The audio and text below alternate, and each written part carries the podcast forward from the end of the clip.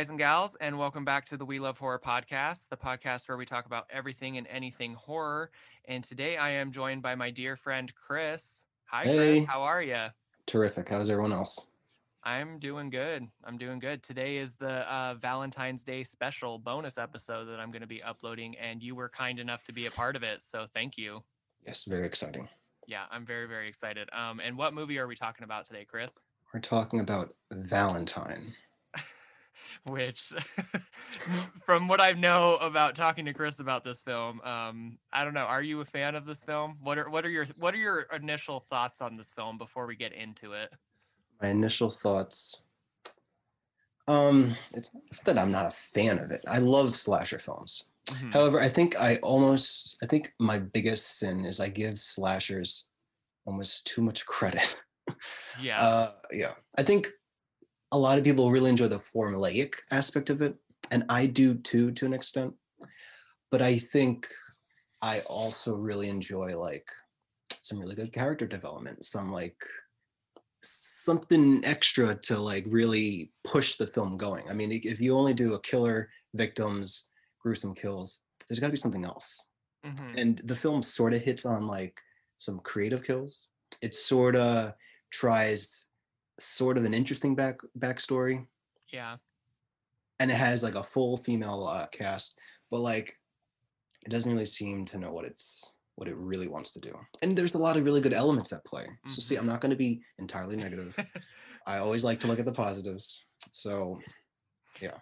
Well, that's good. No, like I totally agree with you on that. Like I feel like this film lacks a lot of um character development a lot. Like even like with the main character, like I'm not rooting for the main character at all just because I don't know anything about her.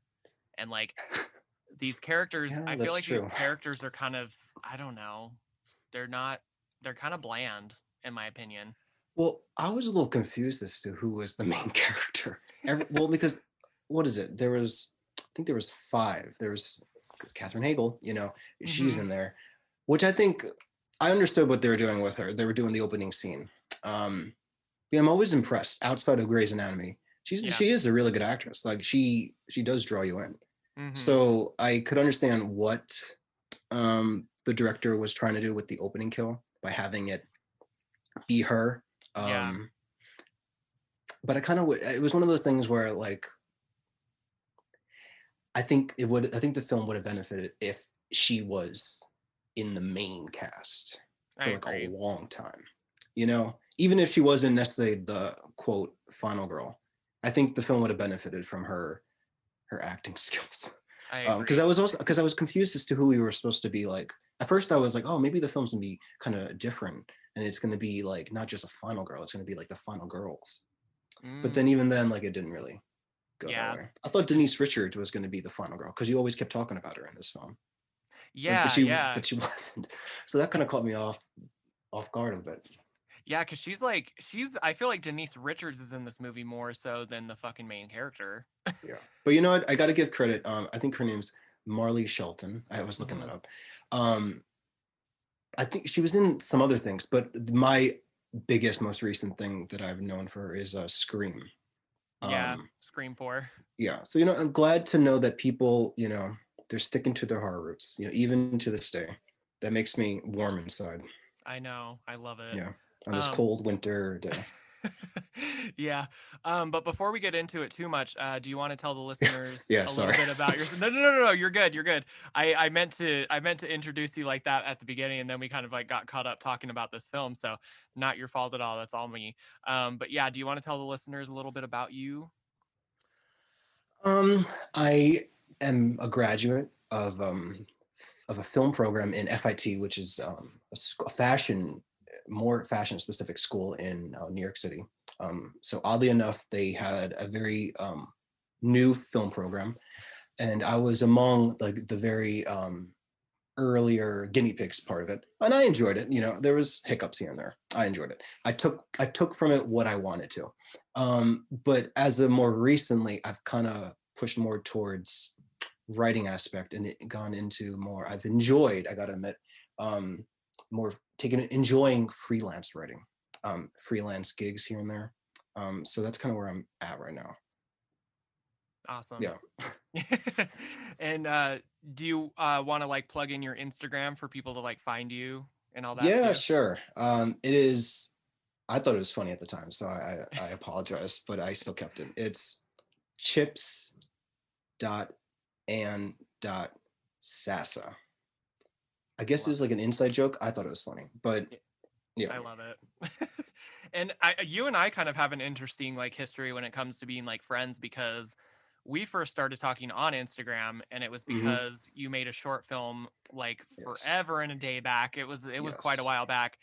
And I was really impressed by it. I was really taken like I was really taken, you know, or I'm not taken aback, but blown away by it. Like it was one of those short films that I watched that I was like, oh, I really love this. And Yes, it yeah. was and I I'm not expecting payment, so you don't have to shower me in too many compliments. I do I do appreciate it, but like I, I don't I, it was a very early it was a very early project I did in that film program and um way too long and but you know it was it was good learning experience but I do appreciate the compliments. Thank you very much. No problem. Yeah, but like, yeah, that's how that's how you and I kind of started talking, and Yeah. I don't know, we've been kind of friends ever since. So Mhm. been kind of So yeah, it's been a while. yeah, yeah. And you and I one day we need to work on a movie together. I think I think Totally. sometime we need to join forces and uh, make a film. But yeah, I'm up for that. I'm totally up for that. So, do you want to uh, get into the uh, five question lightning round real quick? Yeah, before sure. we get So I only have yeah, I only have four. Um, Okay, then I'll do four too. I'll I'll match with you. Okay, thank you. Because I was I was getting to my fifth one and it got repetitive, and I was like, I'm not gonna. I, I enjoyed the four that I came up with. I thought they were fun. Yeah. So yeah. I figured, why am I gonna like end on such a low note? Yeah. Okay, so I've got I've got a few I've got a couple of Valentine's Day themed questions to ask Okay, you, and I got I, have absolutely no Valentine's Day questions, so you beat me there. cool, and then I've just got a couple of my normal regular horror questions that I ask you. But um, since you are the guest of honor today, Chris, you Yes. can ask the first question. I will let you. go Okay, get ready for this one. It's it's it's a doozy. Um, what horror score would be playing during your chase scene? Ooh, I love that question. Um, I would have to either go with It Follows or Mm, Halloween. Okay, Halloween. Yeah, Go with the go with the classic here, and then probably yeah, either It Follows or Halloween. I would say. These are two very good ones. I remember Yeah. when I saw It Follows in a theater. Um, that the old lady, the what is it, the old maid score. Oh shit! Mm. It freaked me the fuck out. It's my favorite. about anxiety. Yeah, that's what I love about that score. It's like so slow building, but it's just Yeah. so like unnerving. The entire it- I- that score is classic to me. Um, but yeah, either those two, or or honorable mention probably Scream. So Mm, okay. yeah, one of those three. What about you? I'm curious to see what yours would be. um, right away. Um, it would be the um, what is that? The Halloween two chase score, like in the the the at the end of the in the hospital, Ooh, Um, yeah, because it was it it was so much more intense than the first one. Um, I agree. yeah oh christ um i always i always i keep when i before i was going into this film program let's talk about that you know let's i always kept seeing these people doing a lot of like fan films on youtube Yeah, and i always thought like well that's like a fun way to just like learn film skills and all that stuff so for the longest time i thought for sure that at least one of my semesters i was into a fan film where i was going to reenact that um that chase scene and probably selfishly put myself in the project so I could experience, you know, the idea of like trying to cling onto a wall and like not really run because Laurie doesn't run in that scene, but like kind of like hobble. hmm Alas, that never happened, only in my head. I always thought it'd be kind of fun though. Oh yeah, for sure. I used to I used to love to I used to dream about being a final girl.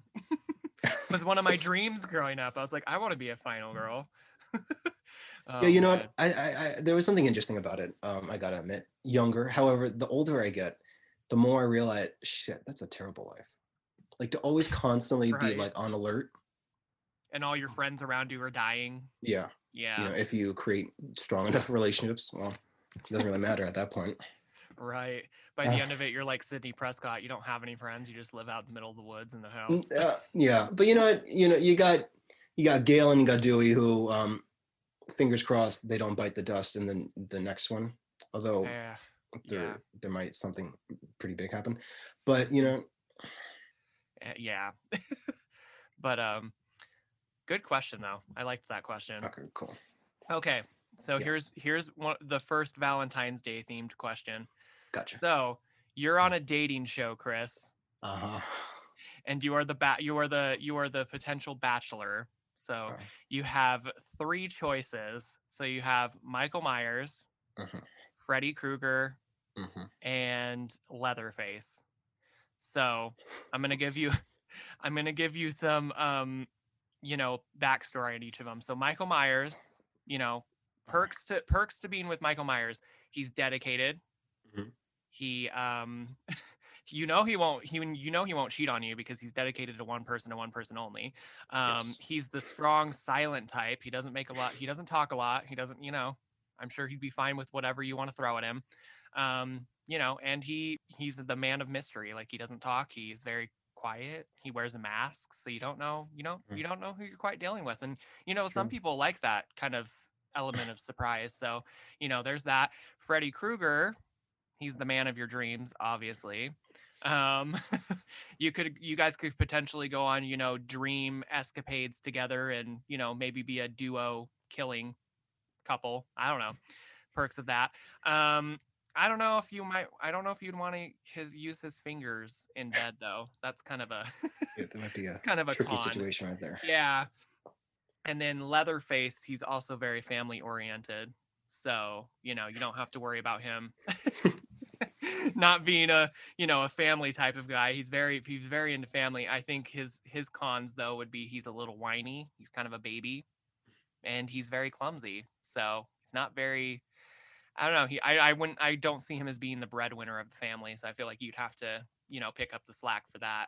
But so if you So had out to of those three choices, Yep. If you had to choose between the three, who would get the who would get the dream date out of those three from you? Um, I never had a very, I never had a particularly positive response to Leatherface. Um, it took me a while to even like watch, um, only just like a few of like the films. So he never really was on my radar. Um, I love the Halloween franchise. Mm-hmm. However, I thought to be more fun, spontaneous, I think it actually would be pretty fun to pick Freddy. Um, because what really kind of just popped in my mind is that you can do whatever the hell. I'm not okay, so I know this probably isn't not the best answer, but I'm not the best lucid dreamer. I've tried. Um, and I can't do it. So it would be fun to really have some help and I can do whatever I want in the dreams. So, I mean, if I have to look the other way behind the closed door where there's like screaming, I'll just have to do that. And then I can go back and enjoy whatever else. There you go. Um, and then I don't have to deal with him Exactly. elsewhere. There's, there's a, um, what's it called? A good separation, you know, a good independence Yes. until you, until I piss him off. yeah, So- until you piss him off and he demands a divorce. Yeah. Well, I don't think he'll even get that far. Yeah. oh man. So Freddy Krueger is who you choose, huh? yes. All right, good choice. And then where uh, this is kind of like a que- like this kind of like a bonus question to that question. So where would you Okay. guys go on your dream date? What what would be your idea of a dream date with Freddy Krueger? Well, obviously it would be in the dreamscape. So, um, I can't think of who the artist is, but I keep seeing these images pop up my on my Instagram, and it's it seems like it's. Let's see if I can paint the picture. It seems like it's a a diner, like a '50s set diner setting with people at tables and all that stuff, but it it's in it's it's in the sky. It's in um space, and it overlooks Earth. I Oh, think it's cool. Earth. And it just seems it's like just everyone's just so casual. And I always it just seems so bizarre. I think I would really kind of like that. That sounds cool, Um, actually. yeah. I, yeah. It always seemed fascinating. Um, and now apparently, you know, come 2022, I guess, um, if you have enough money or if you have enough, uh, whatever, it's going to be the crite- criteria. I guess that might be a possibility. You can go on, uh, the, what is it? The, those, uh, the space, sh- uh, spaceships to with civilians going to the moon or something like that, right? Yeah. have you heard Oh, Yeah, yeah, I've heard. I, Yep. No, thank you though. I'm good. No, I'm I gonna wouldn't stay- do that. I'm gonna keep my ass on Earth. Thanks. I don't fuck with space, so No. I'm good with not, you know, going up there. I don't want to. I'm not No, that. In a dream, I would be more comfortable with it, but yeah, I can understand the. yeah, for sure. Um, yeah, good, good answer. So, what what you got for me next, Chris? Um, let's see if I worded this correctly. Um, is there a particular season you gravitate towards in horror?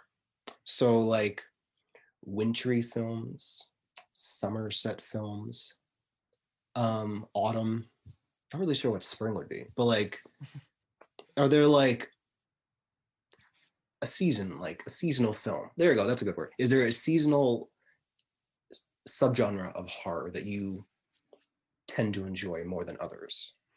Um, I think I'd have to definitely say summer, not just because it is my Mm. favorite season of the year. Like I could do without winter completely. I hate winter.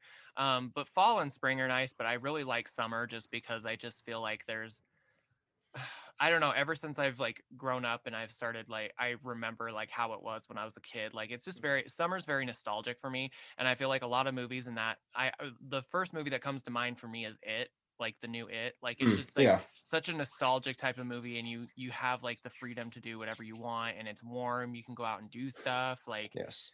i don't know i think that would have to be my favorite just because from a more personal standpoint it's very nostalgic for me what about you. Um, something about winter I find very moody. Like The Lodge, The Shining. There's just something about like snow and like the blue like the, I guess like the blue lighting that a lot of times um, is seen in those type of films. Um, like the white landscape and like the whiteout. I don't know. It just seems moody and atmospheric, Mhm. and I always enjoy that. However, I do like living personally. I would enjoy summer, but like watching, there's something so moody with winter. Or I guess, oh, so here you go. I guess that would be kind of springish, but like rainy stuff. You know, April Mm, mhm. showers. So yeah, bad weather or something with weather really gravitates towards me. I don't know. There's just something about it I find fascinating to watch. yeah i like that Yeah. So I like like when I get like my own house, I, I'm gonna do like the the what is it, uh, Guillermo del Toro, where he has in like his monster house, he has like a window that like it like rains, it or looks like it rains, uh-huh and he can just lock himself away. It could be like a sunny ass day, and, and he in the office, the window just there's water coming down. oh that would be cool Yeah. just uh, just when you're like in that mood where you're like i just want it to rain today so you know Honestly, what yeah. bring bring in the rain guys What the hell? oh man. Um all right, so question number 2. This is my last uh Valentine's Okay. Uh, oh, they- thank God. and I guess it's kind of similar to what I what I the question I just asked you except this is more of like a fuck Mary kill type of scenario. So Good. So I didn't ask. So I'm glad I didn't put that on my on my list then. yeah, so I'm going to give you three choices. So fuck Mary kill. So Billy Stu- uh Billy Loomis from Scream, hmm um oh my gosh what's his name uh, patrick bateman in american psycho or um adam in valentine I'd kill Adam because I didn't even realize that was his name. Oh God, that was like, that's how memorable he is Uh, film yeah. honestly oh God. Um, okay, so kill him. Okay, and then I would marry Patrick. Right? That was his name. patrick bateman yeah, Yeah, yeah. Uh, american psycho yeah Yeah, because I, besides you know the sociopathic or the full like unhinged aspect to him, you know, besides all that, yeah. um, his regimen is very strict. He would get me into shape and keep me on that. It would be a good health routine. Um, also, I was always so fascinated when I watched the film when he peeled off the face mask in the beginning. oh yeah yeah yeah That was the tipping point where I realized I need to get into facial self care. I wanted to have that feeling and that the whole thing. I just thought it was so cool. Um, and so then I guess I would fuck Billy. Um, you know, just get over with, you know, just like he can go on and harass someone else. yeah you wouldn't really want to marry billy he has too many issues like mommy issues No, I mean, I would love to meet the mom. I mean, Mrs. Loomis, what what a doll. But I like, I know. Yeah. Yeah. All right. Love that. Your turn, buddy. Oh, um, what's the last horror film you saw in the theater? Ooh. Um, the last horror film I saw in the theater, I don't really know if this counts as like a horror film per- exactly, but I watched The Invisible Man. That's the last one I Yeah, remember that works. which Okay. was fantastic. I love that movie. Yeah, I, I don't think I saw it in the theater. Um, that sounds like it would have been a really good. Oh, maybe I did see in the theater. I think I did see in the theater. God, it's been a while. That was a really good film. I I, I did enjoy that. Yeah, good- it's, good it's, pick. it's a fun one. What about you? The Lodge. You watched that Um, in theaters? I didn't even know that was released. Yeah. Yeah, uh, maybe it was like one of those like limited ones or whatever. But Mm, um, it came. Me and my friend, we both really started to find those like more psychological horror films, like yeah. a lot of like what Ari Aster has done, you know, with Hereditary and Midsommar. Although I find it very uncomfortable, but there's also something so alluring to them. Um, Oh yeah. it's not like it's not a slasher. It's not. It's it's the the terror, if there is any found in Valentine, is nowhere near compared to that. So um, it was a very uncomfortable watch. Um, and also, I think it was the the directors of the lodge did Goodnight Mommy, so I kind of already Yeah. knew that it was gonna be um, a mind fuck, and it was. But you know, for a last kind of film to see in the theater, eh, you could have done worse. I enjoyed it.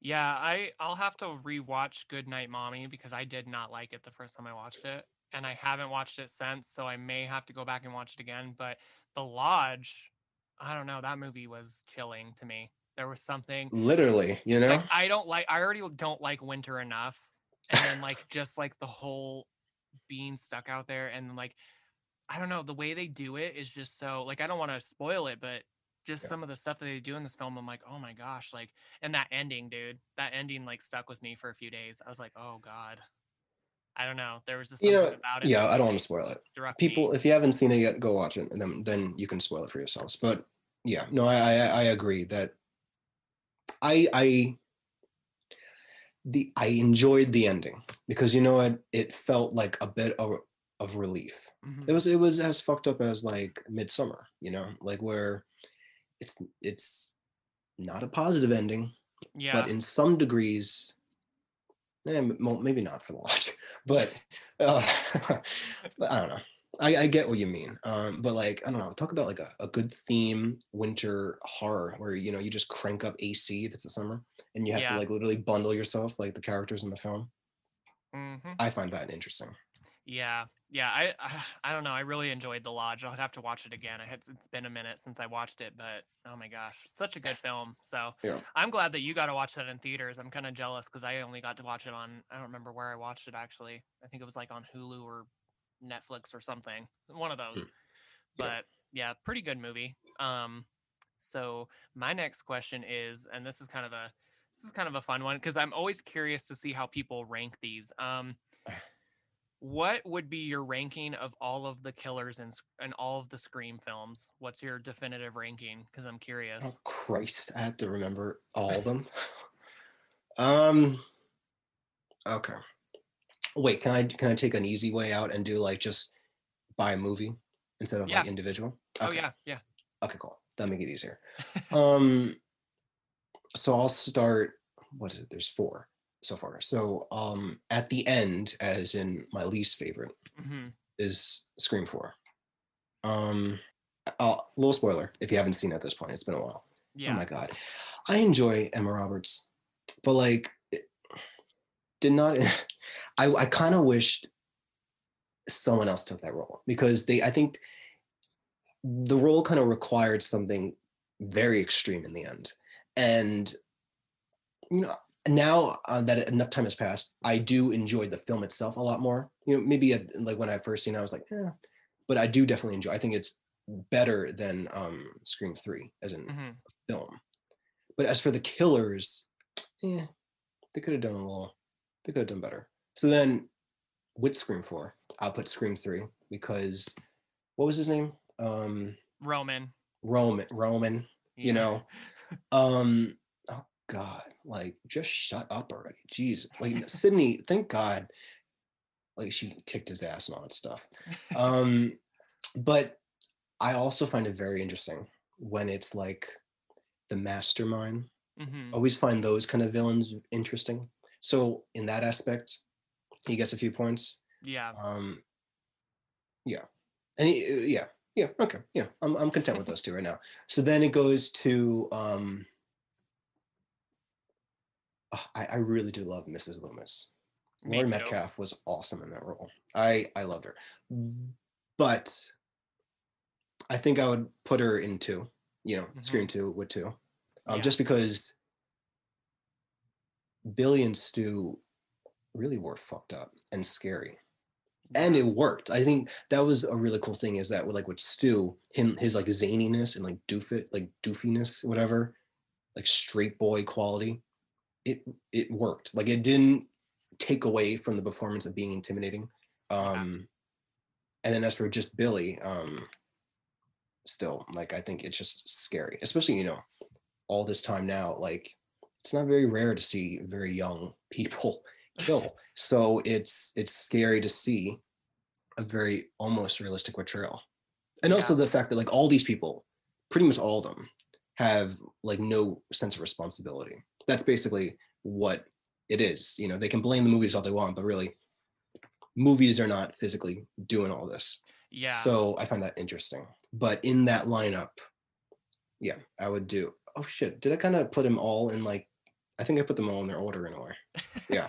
yeah, but hey, that would have been easy. I wish I'd known that before. I'd, I would have just I would just said it out loud instead of me really thinking about it. Okay. That's okay. Yeah. Um, I'm gonna answer my own question because I kind of have like a definitive ranking, but I think, hmm, I don't know because Billy and Stu aren't on the top for me, Oh. and you're gonna be surprised by this. I think Jill is my favorite from Scream Four, only because.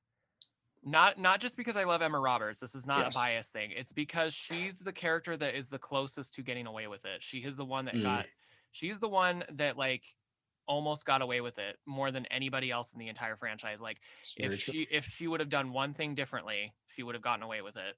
And Yeah. like her commitment to like making sure that she got away with it is just like above fucking anything that anyone has ever done in the films. Like fucking going and stabbing herself and then fucking like just beating the shit out of herself just to get away with this. Like she's fucking batshit crazy. Like I thought Billy Loomis and Stu were crazy. No, I think she is like a step above crazy. So yeah, she's no, they were kind of methodical in a way, or at least Billy was. yeah. So I, I get that. Yeah, so she's she's I think she's up there as as the top tier for me just because of like Okay. how close she got to actually getting away with it all. Um and I also kind of like her motive for wanting to do it too.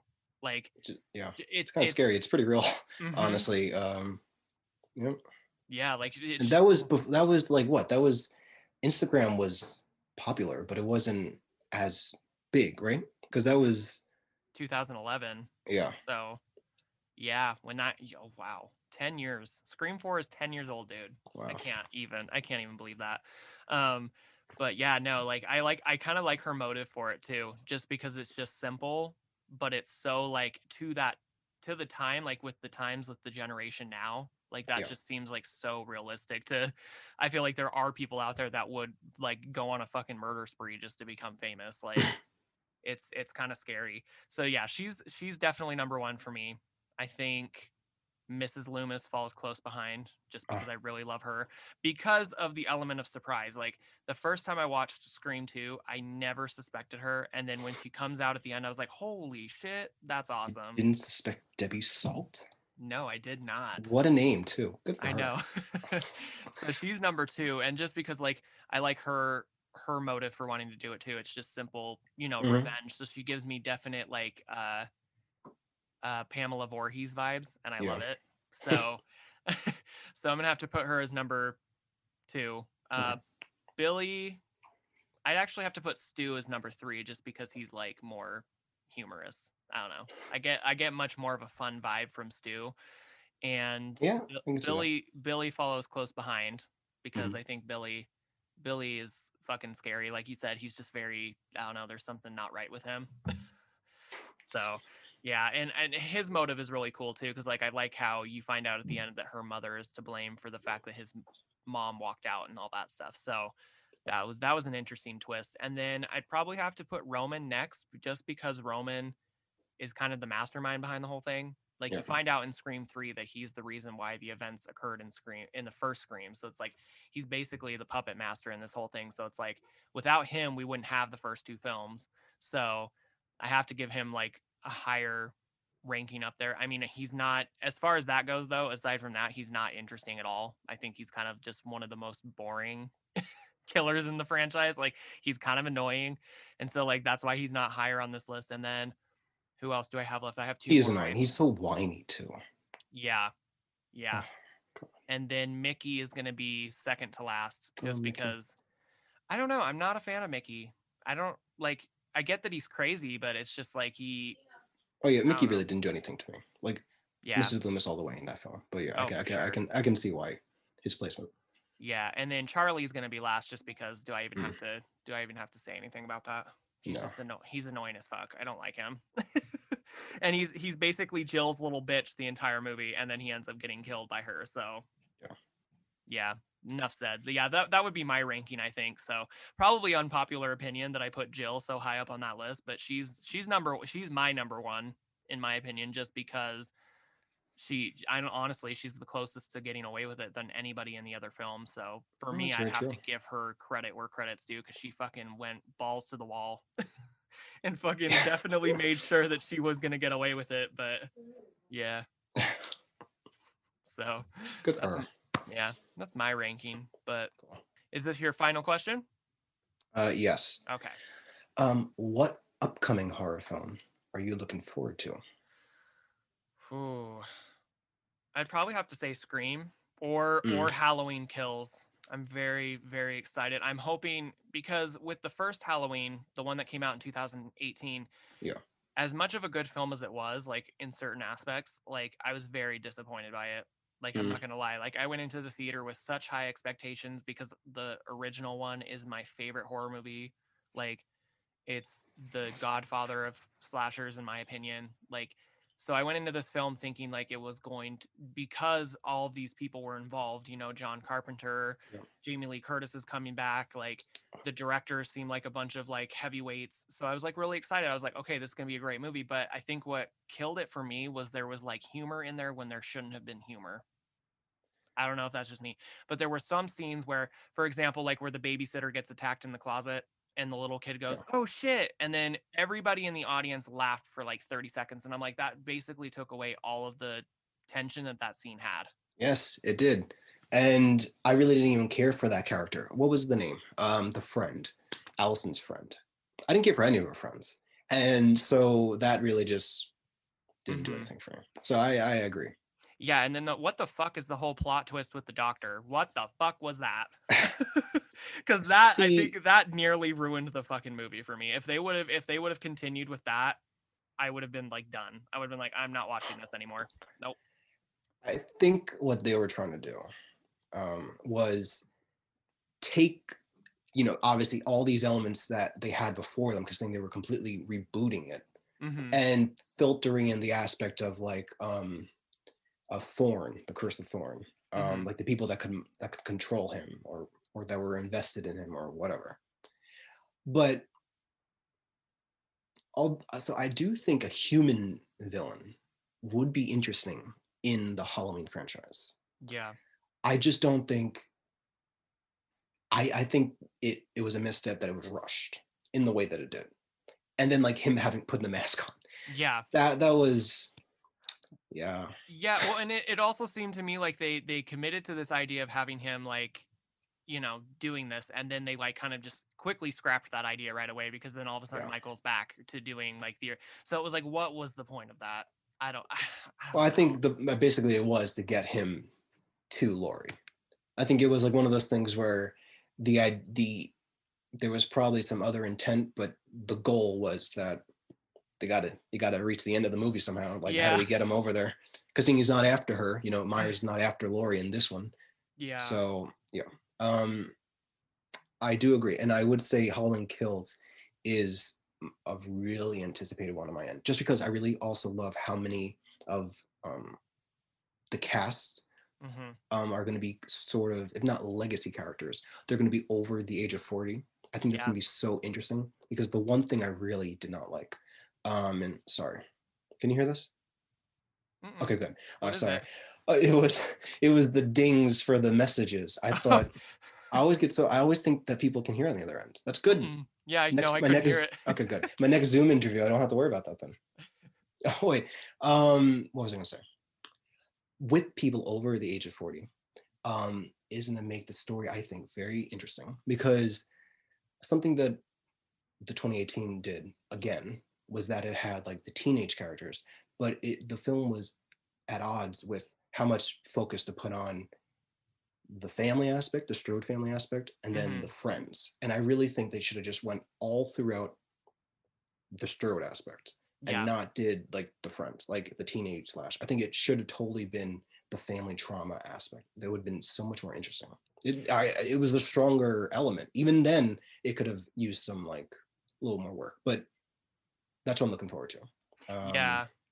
Well, and yeah. it seems like they're very open to suggestions too. Like they were very open about like people's criticisms, and Mm. they were, you know, they talked about like, you know, we're gonna do whatever we did not do in the original, like in the 2018 one. We're going to take all of your criticisms and we're gonna make this one better. So I appreciate that aspect. I hope that they actually do that and they this one because judging from the teaser trailer, this looks like it's gonna be pretty good. I'm pretty fucking stoked for it. So Yeah. I didn't mean to go on that big soapbox about how much No, the please. 2018 one disappointed me, but I am very, very excited for Scream and Halloween Kills. I think those ones are going to be very, very exciting to watch. Except I think Scream doesn't come out until next year, so Yeah. technically it would have to be Halloween Kills if that's the case. But Well, you know, the one that's really coming out much sooner than any of them, um, and that for sure has a release date is The Conjuring 3. And I'm really looking forward to that one. Do you like the Conjuring series? I do, I do, Okay. yeah. That's Um, for me, yeah. I I, I love Vera Farmiga. So I'm just really I'm all all down to see more of uh what was it? Um Ed and Lorraine, you know? Yeah. Yeah, well, I love Vera Farmiga and I love her sister Tessa too. Yeah. They're both fucking just great. Um, but the funny thing about those two is I used to think that they were mother and daughter. I used to think that Vera was Yeah, I can I can see why. Yeah, so I'm like sitting here thinking, I'm like, okay, they look like they're related, so they must be mother and daughter. And then I looked it up and they're like, oh my god, they're sisters. It's just they're weird. just a few Yeah. a few a few years apart. Just a, just a Yeah. few. Just a few. oh man. Um, all right. So final question for you, Chris. Yes. So, this is this is just kind of one that I usually recycle, but um if you were trapped on a desert island and you Mhm. could only take five horror movies with you to watch for the rest of your life, Mhm. which ones would you bring with you? Okay, that's it. Mhm. Um, okay. Um, one would be the original Scream. Good choice. Um, yes, one would be that. Um, okay, let me think. the other would be okay. Um, maybe I'll do. I'll go kind of like Nightmare on Elm Street, Freddy's Revenge. Give you know um, Jesse some love. mm-hmm. Um, okay, now I'm three. Candyman, the original. Um, I still remember when I first saw that in high school. I was by myself, and that movie really freaked me the fuck out. Just the, but like, it wasn't even the um, the Candyman aspect. It was in the original. It was that whole thing of alienation yeah. Mm-hmm. that really got me. Yeah. I didn't like it. I, I loved it, but I also didn't like it. So you know, if that makes sense.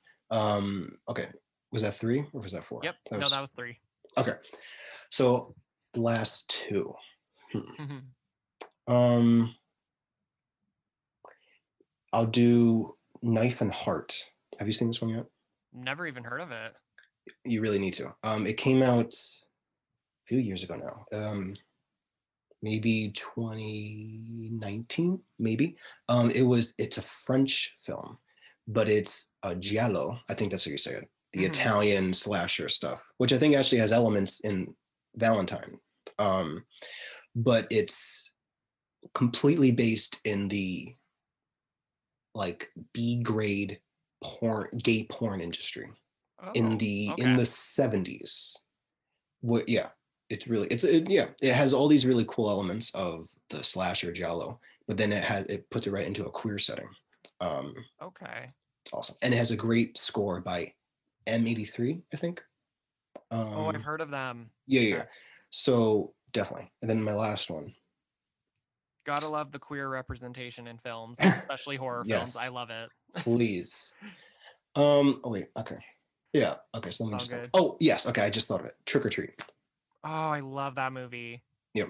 I love that movie. That is such an underrated film. i do enjoy that one So good. Yeah, good choices. Thank Solid you. choices I feel like I feel like the the normal answers would be like, you know, The Shining, Halloween, you know, my the shining was going to be on the list but i'm like no no that like that's like such an easy one Yeah, yeah. Trick or treat is a good one. I was not expecting you to say trick or treat, so that i was know a i'm full of I surprises you know so that was uh yeah, that was the question lightning round. So Oof. good job. Nice job. I liked your questions too. You brought a lot of good questions to the It table. makes, it makes me feel a lot better. Good, good. Lots of good conversations here today. So we are going to be talking about the 2001 film Valentine, and I have the um, IMDb synopsis up right here. It says five women are stalked by an unknown assailant while preparing for Valentine's Day. That is like literally the most boring, basic synopsis you could think of. But I mean, Got the movie give- made, Yeah, you know? it doesn't give much away. So That's true. but I have some. Um, I wanted to write down some of the cast and crew, and if there's anybody that I missed, let me know, Chris, because I don't know Okay. um, if you wrote down anybody that you thought of uh, from this film. I just kind of wrote down the people that are in it the most. So, Mhm. um, first of all, it was directed by Jamie Blanks, and he's known for um, also another great slasher called Urban Legend, which Yes. fucking love that movie. Such a good slasher. So, uh, I, in my opinion, so underrated as well. I agree. Um, and he hasn't done a whole lot of directing stuff. He's done more composer type stuff than directing, from what I saw. Um, and that's really all I wrote down that he's done is Urban Legend because that's the only one I know. Yeah. that's the only other one I know of aside from this. Which, film, you know, it's interesting that that's what he did before um, Mm-hmm. Valentine, because I feel like it almost seems like the other way around.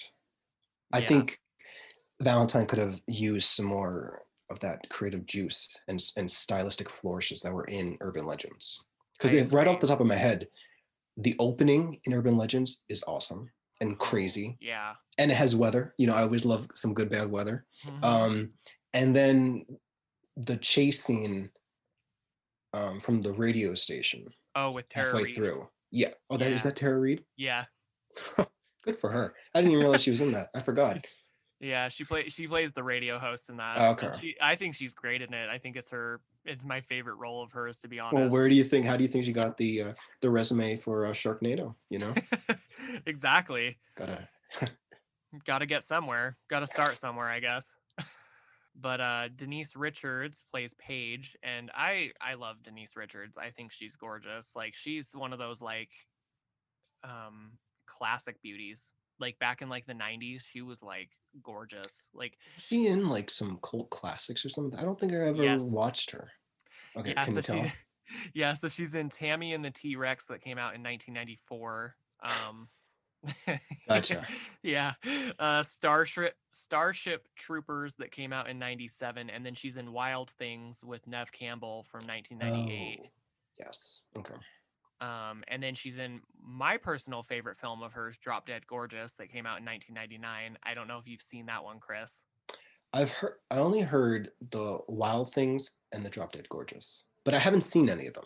Surprisingly. both good Um, mil- both good films i would recommend them both Okay. yeah they're both really good um drop dead gorgeous oh my god i don't even want to get into that movie that's an entire podcast episode in itself um so we'll move right along but she's in Okay. scary she plays a part in scary movie 3 uh, she plays like a small part she's the farmer's wife when she gets pinned up against the tree by the truck do you remember that scene With Charlie Sheen? yeah yeah when she's like no sex no sex do you remember that Oh my god. I don't even. Oh my god. I guess I didn't know who she was at the time. That's why I never like. I didn't put it together. Yeah That's no so that, funny. yeah, that's her in that film. She's in the yeah, she's in the beginning of or not the beginning, but she's in that one scene where she gets Yeah, hit yeah. by the tr- yeah, pinned against the tree. Uh, she was in 18 episodes of Blue Mountain State, which is a show I never watched, but I saw a bunch of previews for. Same. Um, and then the most recent thing that I've seen her in is uh well I haven't seen her in it but uh Glow in Darkness it's a 2021 show and she's like in 18 episodes of that Oh. so I don't know I'll have to check that out but that's all I have down for her but she's she's in a lot of pretty well-known things I would say for the most part I mean she doesn't have like a huge resume of stuff that she's Yeah. done but um mostly just like small things but uh David Borneaz I think that's how you say his name Ori Brianna's something Yeah, Boreanaz, I think, or something. yeah. Uh, he plays Adam, and he's mostly just known for like his TV stuff. So Buffy the Vampire Slayer being like his probably most, you know, notable role. Fifty-eight episodes of that. Uh, he's an Angel. He's in 111 e- episodes of Angel, and then He's Angel, I think. yeah, See, I haven't seen this, but I kind of pieced it together. yeah, You know, when I was watching it, I'm like, okay, so I kind of know some history and like pop culture and all that stuff. I'm like, okay, I'm doing good. I'm doing good. you're doing you were you were catching right along. You Yes. were, yep. And then he's in Bones, which is Yes. Uh 240 episodes of that, and I think that show's still going, right? If I'm not mistaken. No, I don't think so. Actually, I think it. I don't think so. I think it was one of those shows where I would always watch something that came after it. hmm So I would always catch like bits of it, and it seemed interesting, but I never watched it. Gotcha. So you know, it could be that it's still going on. I don't think I don't think it is. Though. I think it's one of those shows that ended already, but it could be because I don't have any uh, live cable anymore. So oh, you know, w- what a world, you know, 2021. right. Oh man. But uh yeah, he's uh that's all I have down for him is those three things. Because Mm. like other aside from this movie, I haven't I don't really know him from anything else. So mostly just TV stuff. And then Marley Shelton, she's in quite a few things that I wrote down. Um I never realized until today actually that she's in Never Been Kissed. She's one of the popular girls, like she's one of the bitchy popular girls that Drew Barrymore uh, becomes friends with. But I never realized that that was her until I looked up her IMDb. uh, I don't think I realized. I don't think so either. And I don't think I saw the movie either. um, good, but I'm glad. You know, I'm glad these people have have been getting roles. You know, it's it's it really just warms me. I know because you get some of those people that are in like one movie and that's it, and Yeah. it's like, oh, that's sad, you know. But she's in uh, she's in Bubble Boy that came out in 2001. I remember that movie pretty well. That was in one of the movies I grew up with as a child for some weird reason. That's with Um, Jake Gyllenhaal, right? Yeah, Yeah. Okay. uh, Death Proof and Planet Terror both came out in Hmm. 2007. I don't know if those are the same film I think it was one of those. um anthology type things, or No, no, no. It was it was a double feature, and it was with oh, okay, Tarantino and Robert Rodriguez. They were doing like Oh, some like grindhouse. There was just a grindhouse double feature. gotcha. Yeah. That okay, that makes a lot of sense. Um, a perfect getaway came out in 2009. Uh, Scream 4, obviously, and Yeah. then she's gonna be in the new Scream that's gonna be coming out next year. So Okay. Good. very cool. And then Jessica Capshaw, who plays Dorothy. Uh, Yep. The one thing I know her from is Grey's Anatomy because she's in Me too. 24 episodes of that, and she's great in that show. I love her in that show. It really took me by surprise watching this film to see two people from Grey's Anatomy. I was a little. It, it was a bit off. and It was funny because Grey's Anatomy came way after this, Yeah. but just seeing the two in it, it was really weird. I felt like it was like almost like an act, like they were just like doing an exercise for like when they got onto like the the prime time. right yeah it, it's it is weird to to uh see a couple of uh what's the word Grey's Anatomy alumni in this Mm, film Yeah. But yeah I don't I don't know like that's what I know her from she's also in Minority Report which is also a movie that I know her from and then she's Mm. in uh oh what is that film called with Emma Roberts Holiday I think it just came out in Oh yeah. Oh, Holiday yeah. Holiday Holiday. yeah Oh, and uh, I just recently watched that movie not too long ago. I don't know, it was okay. Not my favorite, but I, wa- I honestly watched it for Emma Roberts. That's really all I watched it for, is because I love Emma Roberts. But I'm the kind of person that, like, if I love somebody enough, I'll watch whatever they're in, even if it's I get that. garbage. but um, Jessica Cauffiel as Lily, and she's she's not in a whole lot that I know of either. Um, Urban Legends Final Cut, she's in that. Uh, she's in Legally Blonde one and two, and then I know her Huh. from White Chicks. That's where I know her from. White Chicks. she's the she's the redhead one, I think, in that in that movie. Oh. Yeah. Uh, and then Katherine Heigl, obviously, as Shelley, and she's in a lot of stuff. Uh, I didn't write down everything that she's in because that would have taken an entire page. But uh, she's in Bride of Chucky, uh, The Ringer, Knocked Up, 27 Dresses, The Ugly Truth. She's in 120 episodes of Grey's Anatomy. She's in Killers and Life as We Know It. And those are the only ones that I put down of her. But I also read somewhere that she hates this movie. Like she, she, uh, She's not even in it. Why? Why the hell is she getting all upset? I don't know. She like she only. I guess she only read her part of the script. Like she only read her part, and she Well, never. that's read what the you rest get. Katherine. Yeah. yeah, she. I guess she. She like has outwardly stated that she hates this film and she regrets being in it. So I don't know, but there's there's a lot of um controversy behind her because I feel like a Yeah. lot of people don't. Well, you know what's interesting? Um, talking about Grey's Anatomy, I really it was never my um interest to watch it. My sister started binge watching the entire thing Mhm. um over the summer during lockdown and all that stuff. So I grabbed I gradually just came in, watched. And it, it, it's- a pretty good show, I gotta admit. Like definitely there's um some episodes that are not the best, but like a lot of times it's it's like a soap opera, it's like a melodrama. It's like it- it's it's actually pretty interesting. Um now what was I gonna say? Completely forgot what I was gonna say. oh, um and so I also, you know, obviously was growing up when the show was big when it was on TV. Mhm. And so I had heard all the different kind of stuff that was happening when it was uh like Katherine Heigl saying like saying like whatever, this, what that. But you know, it's interesting that she had said that she doesn't like Valentine. I don't think she, you know, as much as I'm like, oh please, Catherine. You know, I think she's just outspoken in that way. You know, I don't think Yeah. she means it um in like like a harsh criticism or anything like that. You know, I don't think she will tear it down or whatever. Especially also because she was in she was only in like the freaking opening.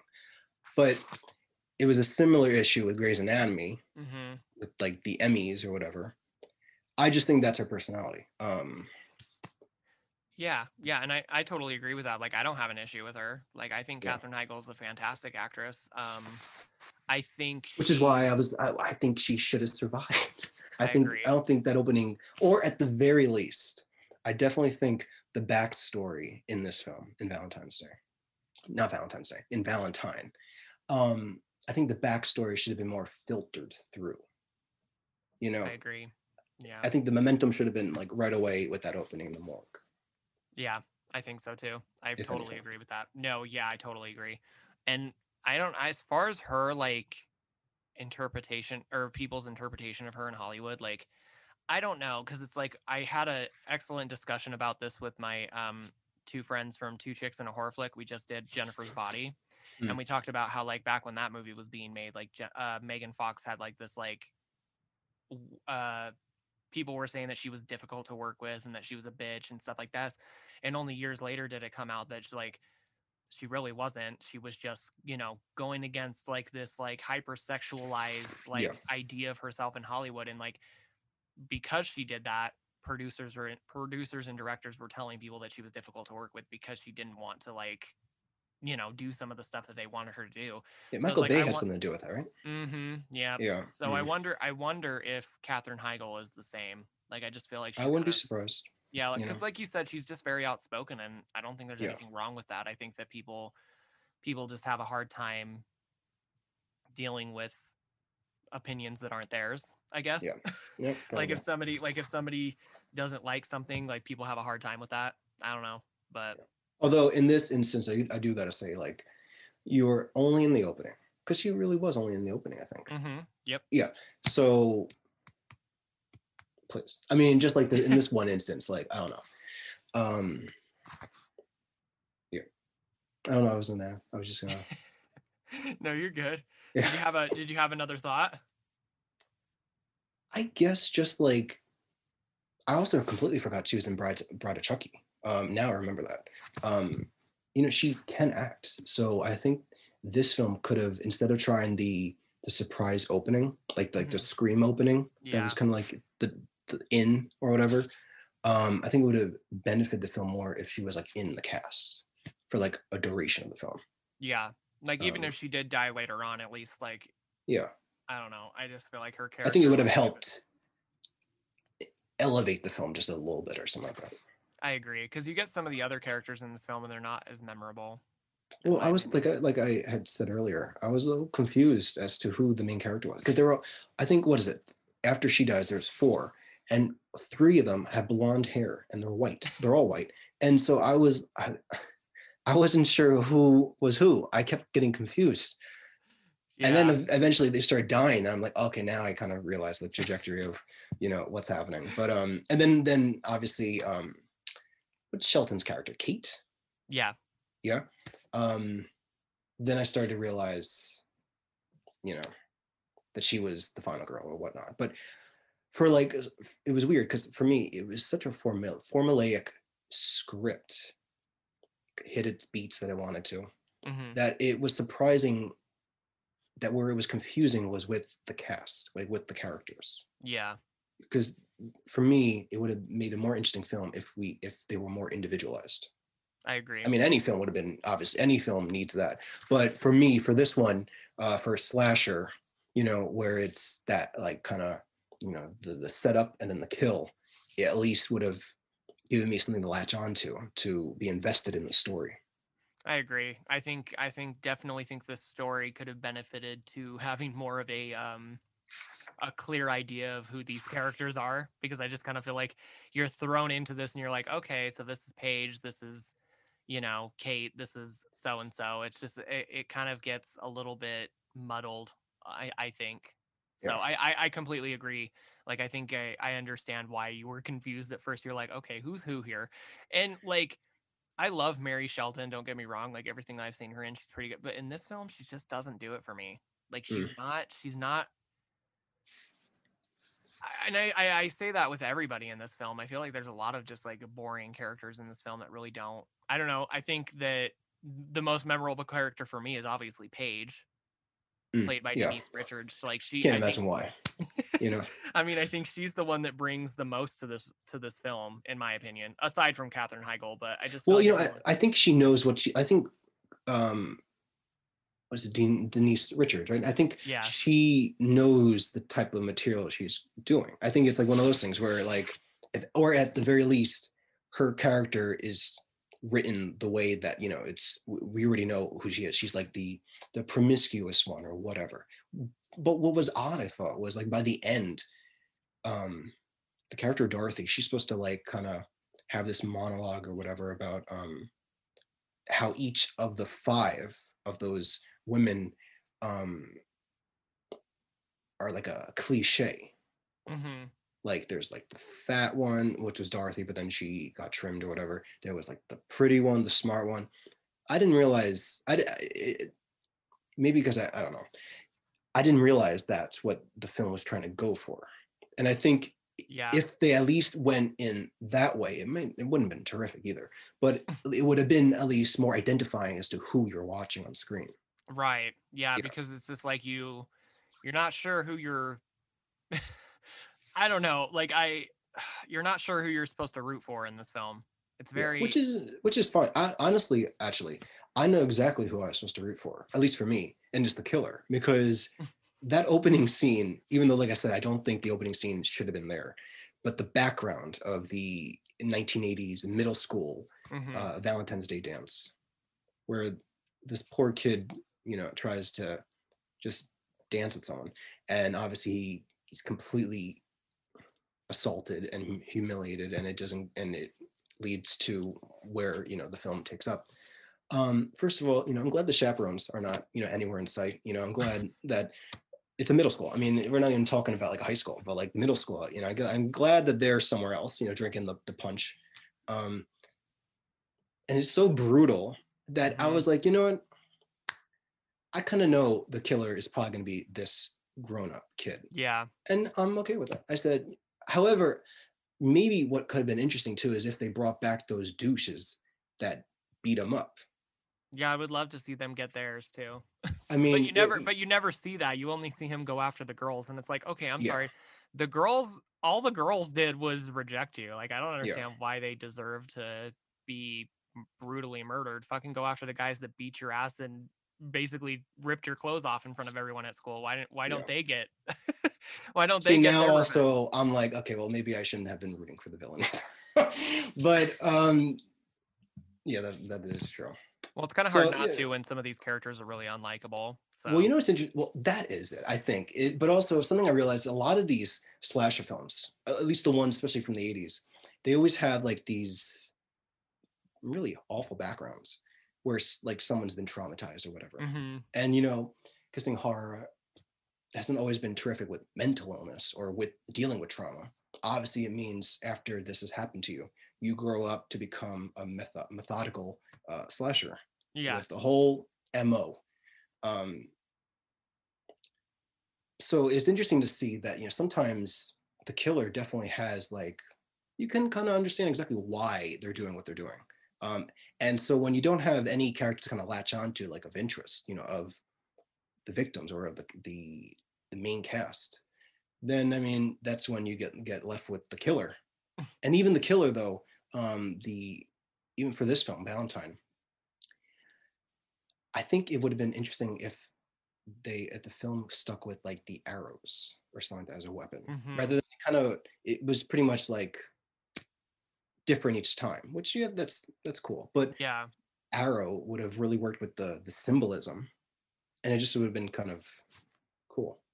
Yeah, yeah, I I kind of agree with that. But I also I also like you said, I also really like the I think this film what this film has to offer in my opinion is a lot of like interesting kills, like especially with that opening scene with um Katherine Heigl's character Shelley.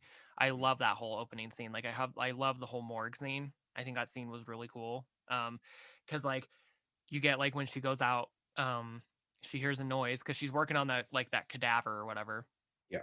and so she goes out because she hears a noise out there and um you get that like nice little jump scare in the locker room with the one guy and then she finds that valentine day valentine's day card in her locker and it's like basically like one of those little uh how do you explain it you open up the card and it like moves Yeah, and it's like, Like, basically uh, like what is it? Like one of like those storybooks, like the uh, the pop out. Yeah, the pop up. Yeah. And so like it's like basically of her getting her throat slit. And so she's like, what the fuck? So then she goes back in and then you realize that the body that she's going to work on it like moves and then she like freaks out and then that's when you get like the whole chase scene with her and the killer. And and I wanted to ask you what do you think about this killer's look? Do you like it or no? I mean,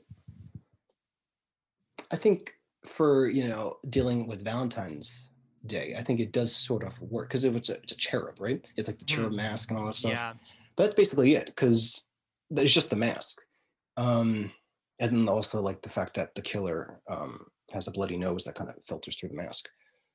Um, it was okay. Like I said, I think if it was a little more defined, the killer would have been pretty cool Yeah. because that, that- that's why. So like sometimes I might have been just rooting for the killer because I have no idea who the hell I'm caring for, or then you know at least you know the women are fighting back to some extent. So then maybe yeah okay let, let's see that happen. Um, but then the film really doesn't know which one like should hold the interest. So Right. without really a well-defined killer and with really that without a really well-defined kind of cast, you're kind of left with, uh, I guess, just let's see what happens in the next scene. Um, as for the opening scene, though, I don't think I would have survived because for for a good for a hot minute, I was like, you know what, hiding in the morgue bag probably was a good idea. And then he starts stabbing, and I'm like, you know what, yeah, that probably would not have been a good idea. um, yeah. So I don't know if I would have survived that opening scene. Yeah, I don't I don't know if I would have either. I don't see I don't know if I would have the the balls to hide inside the morgue with mm-mm, I don't know, like inside of one of those body bags, but like I I do love that scene because I love when he comes in and he like you know, you see like the the room and it's just covered with like bodies in body Yeah. bags on like tables, which to me doesn't seem very realistic because wouldn't those bodies need to be in like a freezer? That Or is that- true. is I that- guess we or were is that whole to. room or is that whole room just a freezer? I don't know. I don't know. I don't think it, I, I think that was just a little hiccup. Yeah, 'cause because I don't think you. I don't think it was cold in that room. That is true. Yeah, because I was Yeah. thinking to myself, I was like, um, why would all those bodies be out like that, especially in body bags? Don't they need to be like put in freezers? I mean, Shelley's got her work cut out for her apparently, because she's the only one that's working at this place tonight. So she must have, you know, all these bodies that she's got to freaking put away in cold storage or something. But that was one thing that I was kind of like, eh. that, if that if that tickles your fancy, then I guess you know, spend a night in a morgue with a dead body, cool. Yeah. But no, I, I do really like how this scene plays out because like when he comes in, he starts stabbing all the, you know, the body bags. You're like, oh shit, and then he like opens up hers, and then he basically just like slits her throat. Yeah. And then you get like the shot of him like walking out, and you get like the blood like coming down into the little the little tray thing. Yeah. Which I think is kind of cool. Um, and then it cuts to like the whole like funeral scene, or no, no, no, it cuts to Paige and Kate, and they're like on the speed dating thing, right? yes. Such a weird scene. Well, you know, it's interesting, like thinking back on the film. Um, I did like that it was basically just like an all female cast. I mean, it, it, they're the men in this film are pretty much trash. Like Yeah. everyone, them, all of them are. Um, even if it maybe doesn't really work, like the, the the lead detective that comes into the film, he ends up being like, um, A just like this creep. yeah this horny bastard. And i don't know if that i think maybe that kind of was just like put it almost felt like it was just put in. And if it had it, it should have worked. I mean it maybe there's a lead up or something like that. I mean i think the thing is what i found about this film because i had never seen it before i watched it um, for this. I'd always heard about it but i'd never seen it. And having seen it now there's just a lot of elements that I think work, but then also another a bunch that just don't. And I, it's interesting because it could have been a much better film if they had stuck with this or with that. You know, whether or not they kind of stuck with um, more creative kills, um, more stylistic. I mean, because the director he was the one that did um, Urban Legends, Yeah. and most of them were, if not creative, are pretty stylistic. You know, dealing with like the the legends. mhm. So really, the only one that stuck in my mind when I was watching the film was um, not Pete. It was Lily in the um, the gallery, like yeah. the Valentine's Day themed men slash woman gallery, whatever. mhm. But it happened so quick. Like they really, it just like she walked in after leaving whatever. She walks into uh, like a, a a dead end, and then she gets shot. And there's like no like suspenseful lead up to it. Like it's just for that I would have appreciated like a little more of a, a slow burn into that. I mean, just it, it was such a cool scene, and it just was over like that. I'm like, eh, a little more of that could have been could have done wonders. Oh yeah, definitely. I think I think as much as these kills in this film are creative, I think they're also kind of just like I don't know, like they were just like, "Oh, this would be cool. Let's do this." And then they just like they they didn't I don't think they took enough time to like lead up to you know, that kind of stuff. I feel like Paige's scene is pretty uh suspenseful though cuz you get like the whole like kind of slow build up to hers, but Yeah, also it's horrifying. I wouldn't I would never want to be trapped like that in a hot tub. mhm. Um so yeah, that definitely I would agree it worked. Yeah. Oh yeah. And then well, and I love how I love how all of them keep getting like before they die, like they all keep getting like cards or or Lily gets like the chocolates that have the maggots in them and it's like oh. Like she actually like takes a bite of it and there's like maggots in her mouth and then it's like "Ugh, gross. that would be so disgusting. And like I just like how um I just feel like this film could have benefited more from a better like a more I don't know, a more Well, you know what's interesting is that like it this it comes after all the slashers and also the Scream revival. Mhm. So it's kind of weird because it's early 2000s. Um, it comes out, you know, with all the history behind it.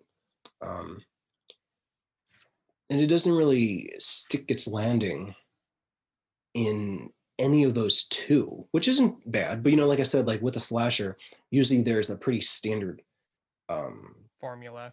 yeah formula there's standard plot where you kind of know where you're getting into but it's more so how they do it Yeah. in a way in in some way in like the better slasher films um so yeah i thought i, yeah. I just thought it was you know I guess I'm just a little confused as to what went wrong with the film. yeah. Well, there. Well, and you were- when you were talking about the art gallery scene with Lily, there was a part of that scene that I really wanted to bring up when I watched this on the most recent watch. It was like, what the fuck is up with that guy? Because there's that scene at the beginning. Excuse me. There's that scene at the beginning with Katherine Heigl where she goes on that date with that guy, Mhm. and he's so fucking weird, and he like keeps talking about himself in the Oh, third person, like he's like, ew, he's so fucking weird, and he's not even cute either. Like he's just creepy looking no. and then and then they see him again the same guy at the art gallery and then Yeah. he like he's like smiling at them he's smiling at paige and i think kate and then as soon as they go to walk up to him he like gives them like a weird look and then just walks off and then you never see him again and it's like That was probably supposed to be a red herring, but I didn't even realize that was him. yeah but, yeah and I, I get that it could have been a red herring but it's like they don't do anything with it after that it's Yeah. like okay like maybe they could have had a scene where they bring him in for questioning or or they talk about him like seeing him at the the gallery and how he was acting i don't know it just seemed like there it was like a plot that they were going for and then just decided last minute to just not use it so it's like you get this weird scene of him just like looking at them and then he just walks away and it's like okay that was that was weird but okay Yeah. I don't don't, know, even I- remember that actually. So that obviously didn't stick in my mind. yeah, I don't know. It was just it, uh, like I noticed it on most recent watch. I was like, "What the fuck?" Hmm. Like that was random.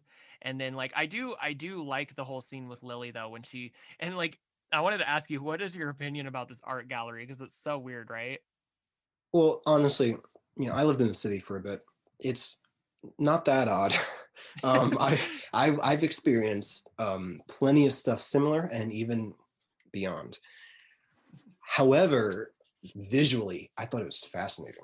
Um, you know, because it touches upon like the idea, like you know, this douche, you know, gallery artist or whatever the hell he is. The fact, like, men, you go that way, women, you go down there, and it's like what is it for the women or for whoever it was like all just like kind of repeated verses on lips or eyes or hands or whatever Mhm. um it was interesting you know visually Yeah. i thought it was interesting which is why i think being stuck in that place with lily more Would have been cool. benefited yeah so she you know i love a good chase sequence i really do um and it just kind of happened out of nowhere she just gets shot with the arrow Yeah, which which I kind of like because it's like kind of unexpected. Like you're not expecting it because it just kind of like all of a sudden just happens.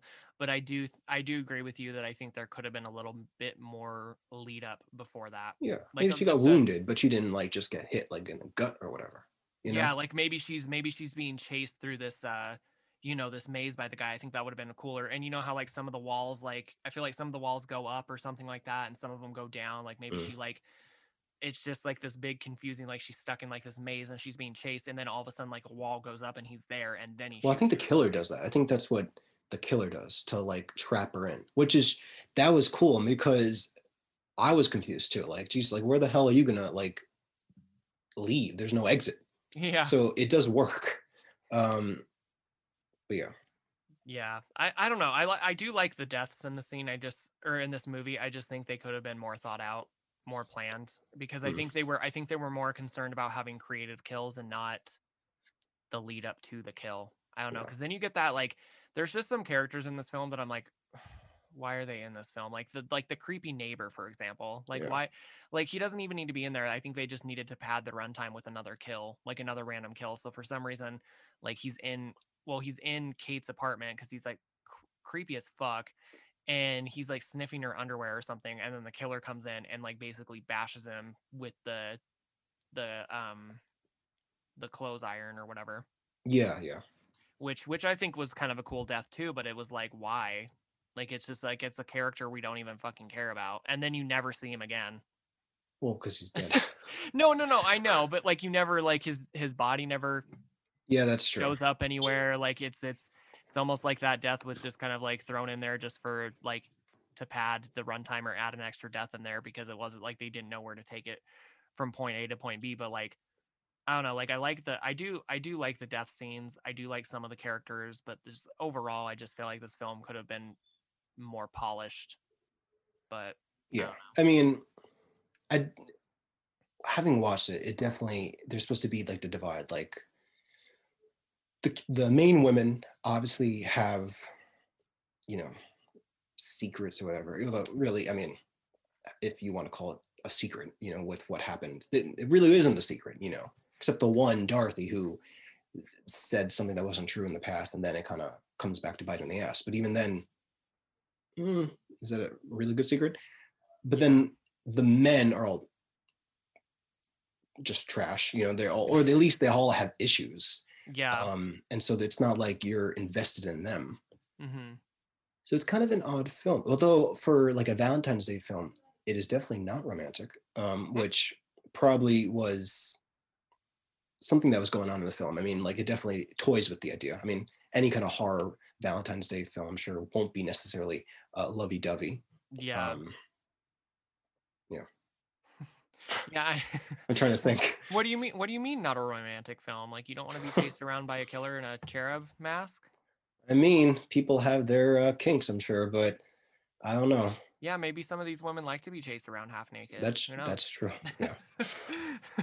but um yeah i know i speaking of like deaths in this film i do really like paige's death though i think that's my I think that's the most memorable death in this film because she's like in the hot tub and she's just chilling because they're at this valentine's day party Yeah. and she just got done she just got done like basically it's kind of a weird scene because she she meets up with one of the guys that she met on the blind date thing or whatever and so she takes him upstairs and and here's here's the thing i don't understand about her character because sometimes she like she she knows how sexy she is she knows this and she knows that but sometimes it seems like she gets like offended when people like you know what i mean like i think because isn't there something that he says when they're in the bedroom together that kind of Well, of no, he just acts like an ass, and he wants her to like give him to suck him, and she doesn't want to do that. so she ends up. I also the morality in the scene. I wasn't really. I was a little confused, and also whatever happened to this character. But she ties him. She ties him. You know, arms, legs to the bedpost, and then she pours hot wax on his dick, and then she leaves. And uh, by the end of the film, though, it's still in this house yeah and we never see this guy again. And we don't really get any kind of inkling that he was able to untie himself. yeah yeah you know it'd be kind of funny is if at the end it's like you know they have like this resolve and then you know when the whole twist at the end comes just to like break the tension it's just like you hear him in somewhere in the house like um can somebody help me tied to the bed here and then that's just how the movie ends. I don't know.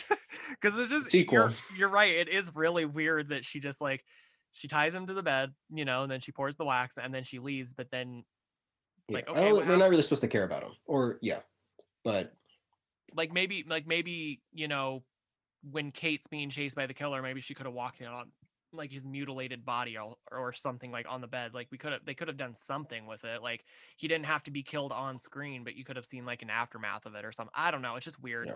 Like there's it seems like this movie like follows like a lot of like little subplots, like m- little mini subplots, but they don't like have a resolution at the end. Like that weird guy at the fucking gallery. Like Yeah. or or this guy that's tied to pay, the bed with Paige. Like it's just it's just like there's these little things that they don't even bother with like explaining. I mean, maybe it's supposed to kind of be like a little character moment for her, for Paige, like Yeah. that she takes no shit. But even then, I'm like, too bad we don't need. We maybe we could use more of this, like in all the characters, like just more of something to like kind of boost up each of the each of the women. I agree because I think I Mhm. honestly think Denise Richards is the most memorable in this film. Like she's the one that I actually root for the most. So like when she does die, I'm like kind of sad about it. I'm like, oh, I kind of liked her character. Like I don't know, like I she's she's probably my favorite character in the whole film, honestly. Like No, and I can see. yeah and like back to her back to her hot tub scene like she's just chilling in the hot tub and like she you know she gets that there's that rose that's on the other side so she goes to it and then she like gets or she goes to go back in and like the killer grabs her and then throws her in and then like this hot tub has like a plexiglass like top or something i've never seen a hot tub that has like a clear plexiglass top i don't know about you have you seen one like that Um, in the film, I did, but elsewhere, no. Usually, it's like the, the sturdy ones. But you know what? I mean, you really can't do a suspenseful scene, obviously, with like that's true a solid thing. True that I mean, you could actually, but that would be a different type of uh, that would be a different type of suspenseful scene, I suppose. Yeah. Yeah, but she's like under there and he like takes a power drill and he's like drilling like holes inside the plexiglass. and I I took it as like he was trying to like lure her to these holes so that she could breathe, so that he could like because every time she goes to try to go to the, one of the holes, he like drills down again, and then he gets her. Mm. Ooh, like this part makes me cringe because he hits her in the shoulder. Yeah. like he gets her with really good in the shoulder, and then I think I think the scene could have been. I don't know. I'm not. I'm not a fan of how he ends up killing her because he like do- spends all this time trying to like kill her like through the thing, and then he just throws the drill in and electrocutes her. And Yeah. I'm like, that's it. I mean, okay, I guess. Like, so the you did all runtime going. Yeah, so you did all this lead up for nothing, just for you to like throw the drill in and just kill her quickly. Okay, I mean, I guess, I guess that works. And then like, I think, I think the thing that most confuses me about this film is like the end of this film, like when you find out that uh, um, oh, well, speaking of death scenes, I really also like the scene, like, because we were talking about how like there's a lot of scenes in this film that have like absolutely no lead up, but I love the scene with the one girl that's uh Mm. I forget his name, Dorothy's boyfriend's ex-girlfriend, Yeah, she's the She one that's the trying to get all the the money. trying to get all the money back or something like that. Yeah, yeah. And she comes to the house and then she ends up like witnessing like the killer. I think the killer's like dragging the maid's body out of the closet or something. Yeah. And so like that whole chase scene is really well done. I like I enjoy that one a lot. So like when she's like in the little sauna and she's Mhm. hiding she's hiding underneath the the bench in the and like you get that scene where he like comes and looks through the little glass door and then he walks away, but then he comes back again. I like that whole scene. See, That's once you're in a hiding place and you can see out, like, cause it's uh, it's, it's like, was she in a closet in the sauna? It was like something in the sauna. No, I think she's underneath like where you sit. I think Oh. she's underneath like one of the benches. don't uh, move. Right? Like, just I know you see an exit, but if you don't see the killer, just don't just just enjoy the time a little bit. I mean, Yeah.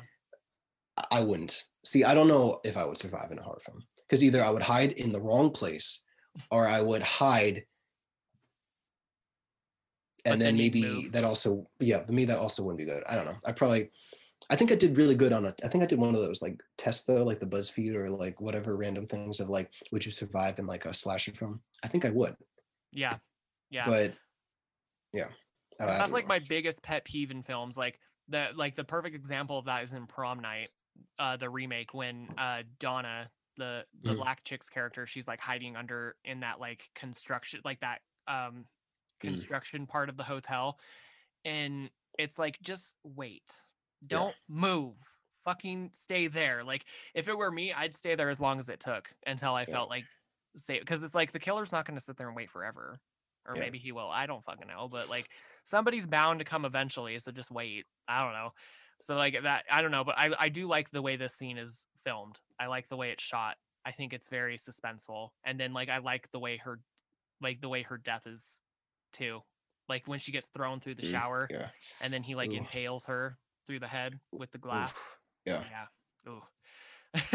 but uh yeah, aside from that scene, like I wanted to get to the ending because I thought it was kind of confusing. Like because I had and I have a couple of theories with this. So like I get confused because this is another thing that I'm like, I don't think they planned this out very well. I think this it to me it feels like a rushed last minute like attempt to, you know, to wrap this whole thing up in a nice little bow or whatever. But you Mhm. get the scene where where Kate's being chased around, you know, and then Yeah. she ends up shooting the killer. Yeah. And then you find out that the ki- the person that's in the mask and the hoodie is Dorothy. Yeah. But it's like if if this is a setup because you find out after that like she you know she gets she gets reunited with the boyfriend Mhm. with and then they're hugging and then you see you find out that he's got the bloody nose like he like drips the blood and you find out that oh shit like he's Jeremy Melton like Yeah. you come to that conclusion but it's like okay if he's the killer then why was Dorothy in the costume and why didn't she just say anything well the first part i kind of figured was that he did that to frame her and Well, yeah. then yeah. then the other part about why she didn't say anything because that would ruin the plot twist that's the same reason and i oh, don't even get me started i'm not i'm only going to go a little bit i'm not going to go too far because i'm going to get Yeah. real pissed that's why it doesn't make sense for halloween h2o and halloween resurrection Mhm. where the whole thing is um, a regular person has on the killer's outfit, but they're not saying anything, or they're not doing any type of motion, or they're doing nothing to reveal that they're not the killer. hmm Yeah, I mean, in this instance, she all she does is sh- sit up. But like, yeah, I do, I do get you're trying to get to. Yeah, Yeah. well, and then my other my other my other theory was that maybe she was in on it with him. Like maybe they were working together, which would be a very interesting. I feel like that would have been interesting to have like two killers Yeah, but that that feels like that. scream. If that no no no no, it, it could have been interesting, but there's no context for me to even see that. Well, like for I me, it would be one of those things where like the director could say, "Oh, read the tie-in novelization, and you'll get like the big Mhm. picture." No, no, no, you got to put it on screen. If it's if there's no evidence on screen, then that's not possible. I, I hate when they try to like. uh, They didn't even do it in this, but I'm just saying in general, like all these, all, whatever, whenever they try to say like, got to look elsewhere for like um plot points or character development or whatever. No, you got to put it on the screen. It's a movie. Yeah. They're separate entities: books, graphic novels, movies. Yeah, that was my little dramatic uh, spiel. I do apologize. no, but you're good. I I think it would have been an interesting twist, but I personally saw the film just as like that spoiler that Adam is the killer because of the bloody Mhm. nose and that he just dressed Dorothy up to frame her so then he could have Kate to himself. Although, Yeah. you know, to show that the film follows these women but doesn't really invest in them. You're telling me after you've been through all that, you're not going to freak out when you feel something drop on your face and there's also Right, blood. Because that's so weird. Because she's like literally, she's sitting there hugging him, and then she, Yeah. you know, you see the drop fall, and she doesn't even like react, and it's No. like, It's like a as like an ending image, it's cool. But in the context of these characters and It just like in sense. general, no, it doesn't make sense. there's know? a lot in this film that doesn't make sense. That Yeah. specifically, that little like thing with Dorothy, it's like I don't, I don't, I I've watched this film on multiple occasions and I still don't. I don't know. Maybe I'm missing something subtle. Maybe I really need to like pay attention when I watch this movie next time. Maybe there's something that like I missed, but it just doesn't seem like there is a I don't know, a, a a strong point or not a strong point, but like a strong direction in where like where why would Dorothy be in the costume? Like why would Dorothy be wearing the mask? Like why would it just it feels weird to me. I think the whole point is that the killer's plan was to frame her because she was the one that ended up leading to when as a kid he got beat up and all that stuff.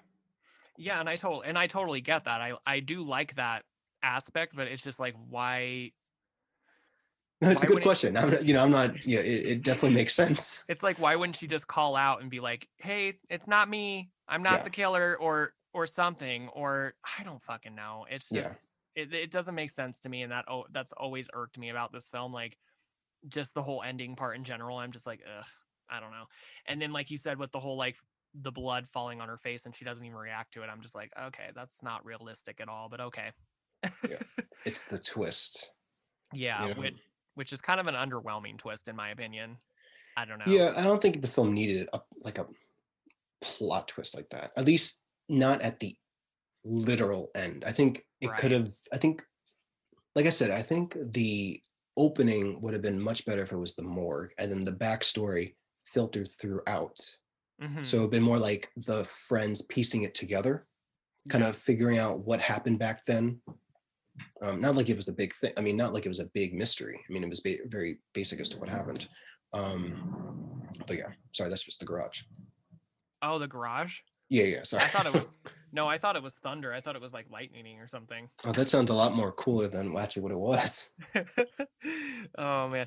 Yeah, I don't know. I just I like this film for what it is, but there's so many questions that I have when I watch it. So it's like one of those Mm. films that I really like when I watch it, I just have to turn my brain off and not think too much about it because I feel like if I think too much about it, I'm going to sit there and like pick apart everything that's wrong with it and I'm just like, you know, it's just a fun slasher. Just have fun while you watch this film and you Yeah. know, if, I feel like if you go into it with that mindset, like this is a film that you can enjoy, but if you go into it with like a more critical mindset, which is what I went into it with the last most recent watch, it was just like there were so many things that I was just picking apart, like little by little. I was just like, okay, this doesn't make sense.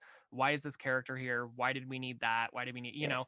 But it's like I think when you watch it from just like a less critical eye, I think it's a I think it's a pretty fun watch. I think it's got some memorable kills. Um, you know, there's there's a handful of characters that are fun, but I don't know. Aside from that, I think it could have been I could have I think it could have used some work for sure. Yeah, I mean, I, I like a good holiday themed horror film, especially a slasher film. Um, Yeah. And Valentine's Day does like it kind of it does really work. Like it, it does. There's something about the day that you can enjoy it with the with the slasher, with the slasher setup and all that stuff. Um, maybe we'll just have to wait for the remake and uh, see what comes from that. You know?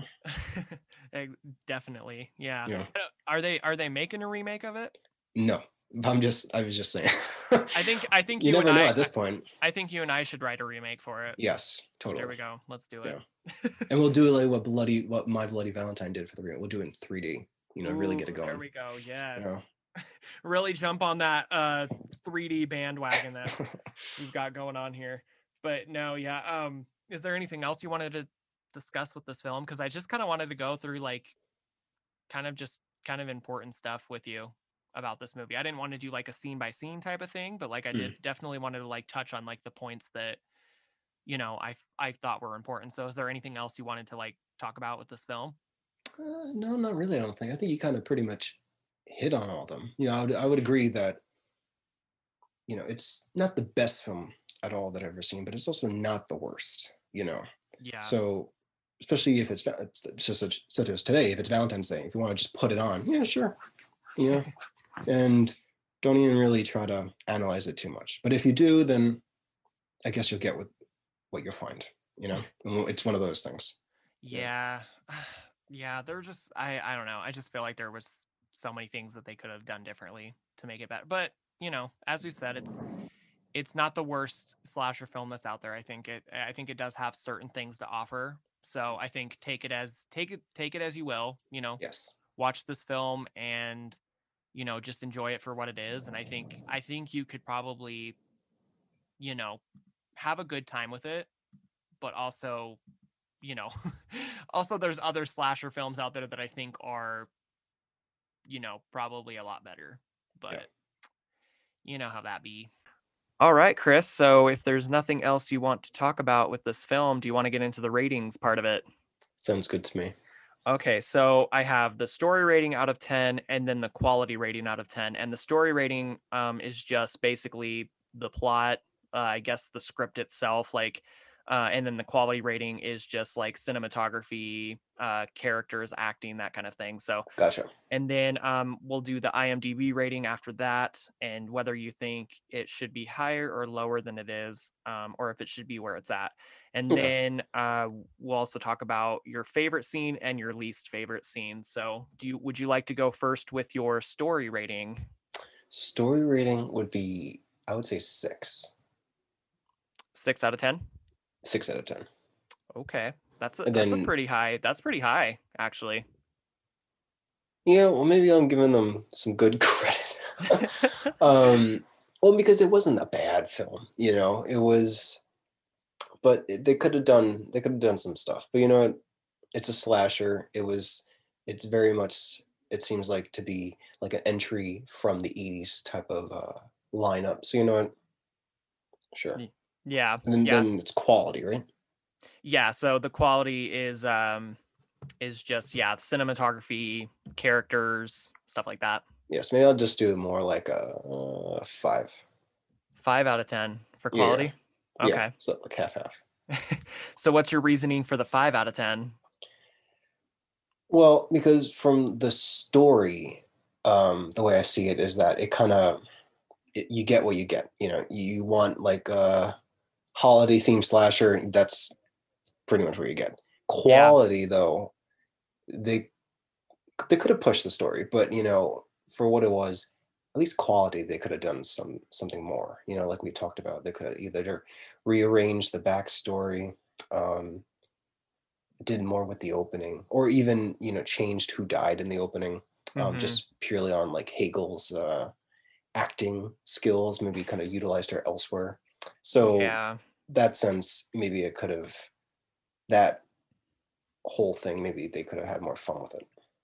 I agree. Um, yeah, I totally agree with that. For story rating, I think I'm going to give it a five out of 10 just Mm. because, as I said before when we were discussing it, there were some things that I just felt like they wanted to do with it that they just didn't follow through with like the guy that you know went on that date with Shelley at the beginning and then you see him at Yeah. the at the art gallery place I thought they were going to do more with that character because they made it seem like they were going to do more with that character. And then he just kind of like acts weird, walks out of the shot, and then you never see him for the rest of the film. And it's like, okay, that was really weird.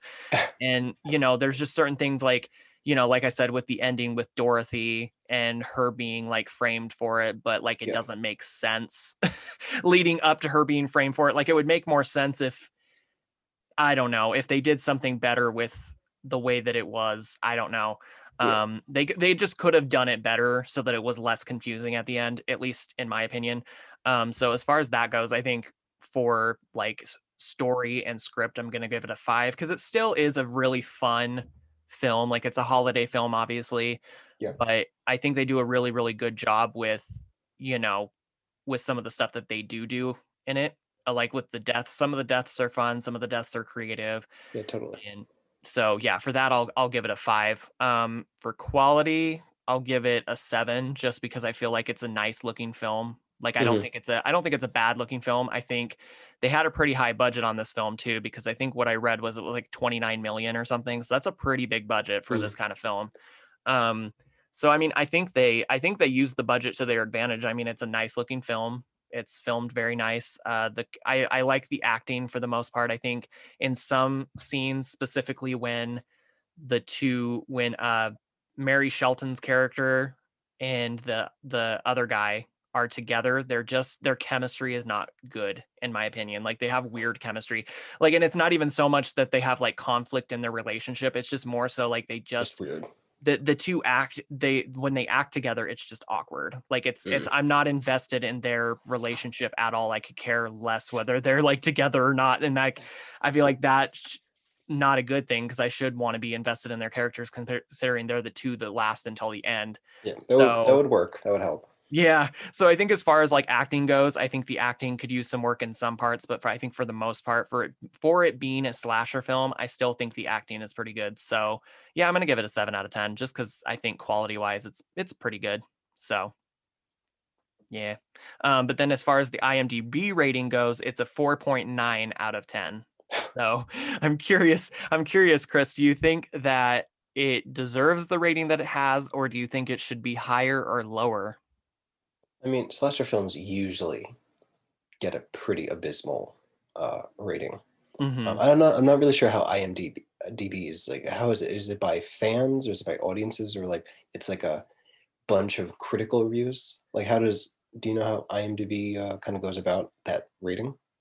Um, not really. I think it's I think it's just an overall consensus, I want to say, because they have like um on IMDb, they have like a percentage of stuff too. Um, but it's not like so it's like uh so on here it has a 4.9 out of 10 on IMDb, uh 12% on Rotten Tomatoes, and then 18% on Metacritic, but then it says 85% liked this movie, and that was Google users. So I'm guessing that's like, you know, normal people aside from you know, Not Uh, the academics. right, right. So, I mean, for the most part, 85% of viewers liked this film. So I, I think that's fair. I, I think, in my opinion, I think it, uh, I think it deserves at least a, a six.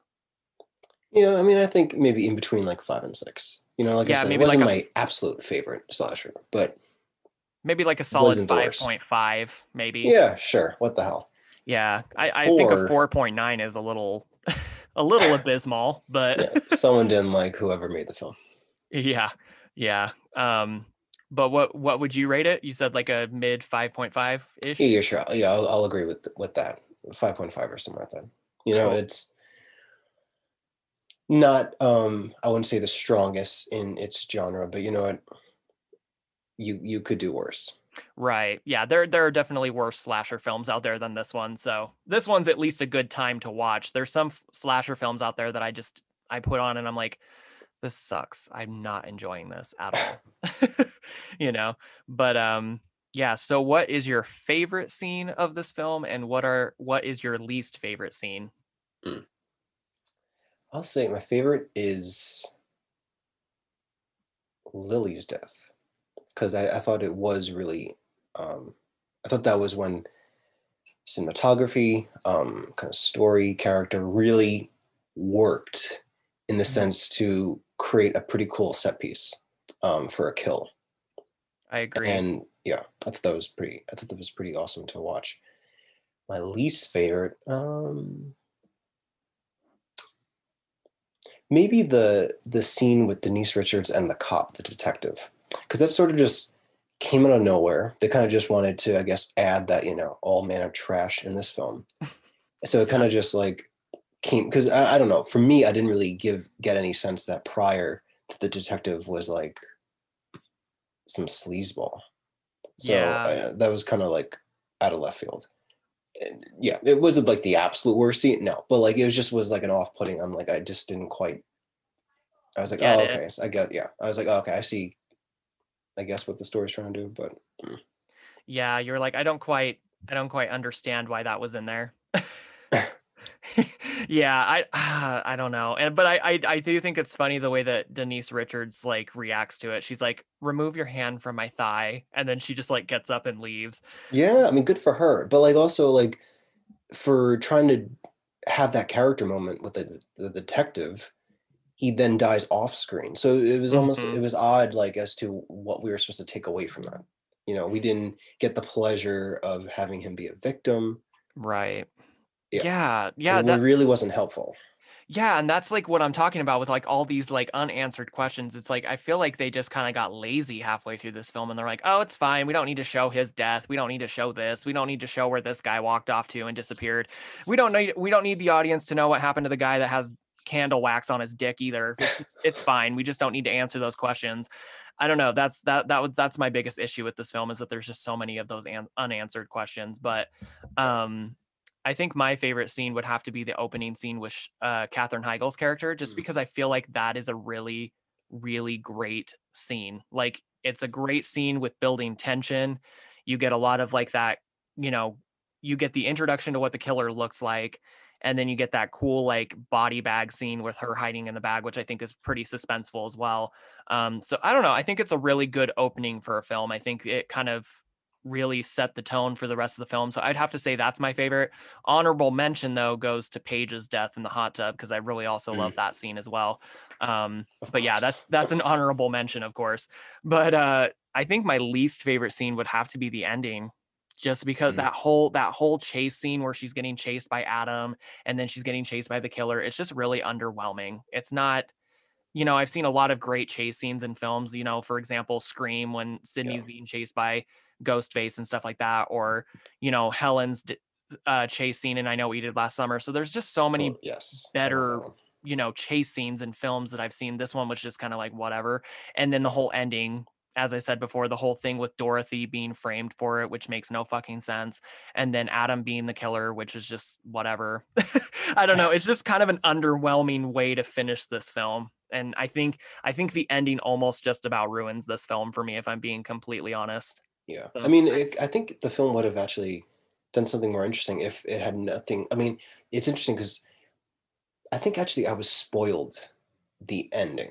And I Mhm. didn't realize what film I was spoiled when I had seen the scene. Uh, Um, so I sort of starting to remember remember as like I was watching, and then obviously I watched the final scene with the the nose bleeding and all, and I kind of clicked.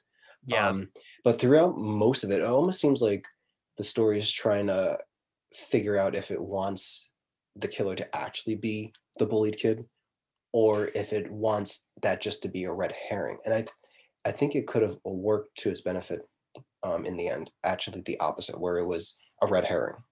I agree. Now, as to what you know, whatever motive the killer would have had, if that was you know that that could because that really that does change the whole story. But Yeah. I think it could have made it more interesting in a way. Yeah, see, and I personally think it would have been a cool route to take if Dorothy was the killer. Just and not just Yeah. because I'm like pro like female killers in films because you have like that great reveal in urban legend where, you know, her best friend is the killer at the end, which I fucking love, and I, I love, love a female slasher. We don't. There's not nearly enough. But like, and like, I just feel like she would have a reason to do it because like, you know, she has like this underlining resentment for all these people because she was the fat one growing up, and she even says it. She even says something along the lines of like, "You guys, you know, were all so pretty and blah blah blah blah," and I was the fat ugly one, and you know, it would it would have been very interesting if you if you had this focus of like Jeremy Melton this whole time, but really it was Dorothy the whole time using Jeremy Melton as a cover up to reveal herself as the actual killer. I thought that would have been very interesting, especially back in the day when, you know, uh horror movie cliches of like who done it wasn't exactly like predictable at that point in time. You know, you had Yeah. Scream and stuff which reinvented that whole like who done it kind of thing with two killers and stuff like that but I think it was still early on enough in like the early 2000s where people still weren't predicting stuff like that, where they could have done it like that. Like where they could have just thought the entire movie that this was the bullied kid that they had bullied in middle school and stuff like that. And then you find out at the end that it's Dorothy. I think that would have been a much better ending, in my opinion. So I don't Yeah, know. All all for the remake. yes. we're, we're, we're talking about ideas right here. So Yes. but yeah, I don't know. I think like like we like we already discussed, I think this film is a fun film, so I would I would recommend it. I just wouldn't go into it with, you know, Yeah. too much Don't of a, pick for it. Don't use it as your uh, thesis. for sure. Yeah. Yeah. All right. Well, if you don't have anything else you want to talk about, I have a fun little Valentine quiz that I want to do Oh. for you. Where we're just gonna do questions about the film, and I'm just gonna. Okay. They're multiple choice, so Okay. um, if you have a photographic memory, it might be Which I don't. pretty. Yeah. Not at All all. right. So there, um, there's 12 questions here. Oh. So be fun. Oh. Are you ready for it? I'm more than ever. Okay. So question number one, Chris, what is the name of the geek at middle uh, at the middle school dance? A. Jake Cake. Oh, sorry. No, I forgot that it was multiple choice.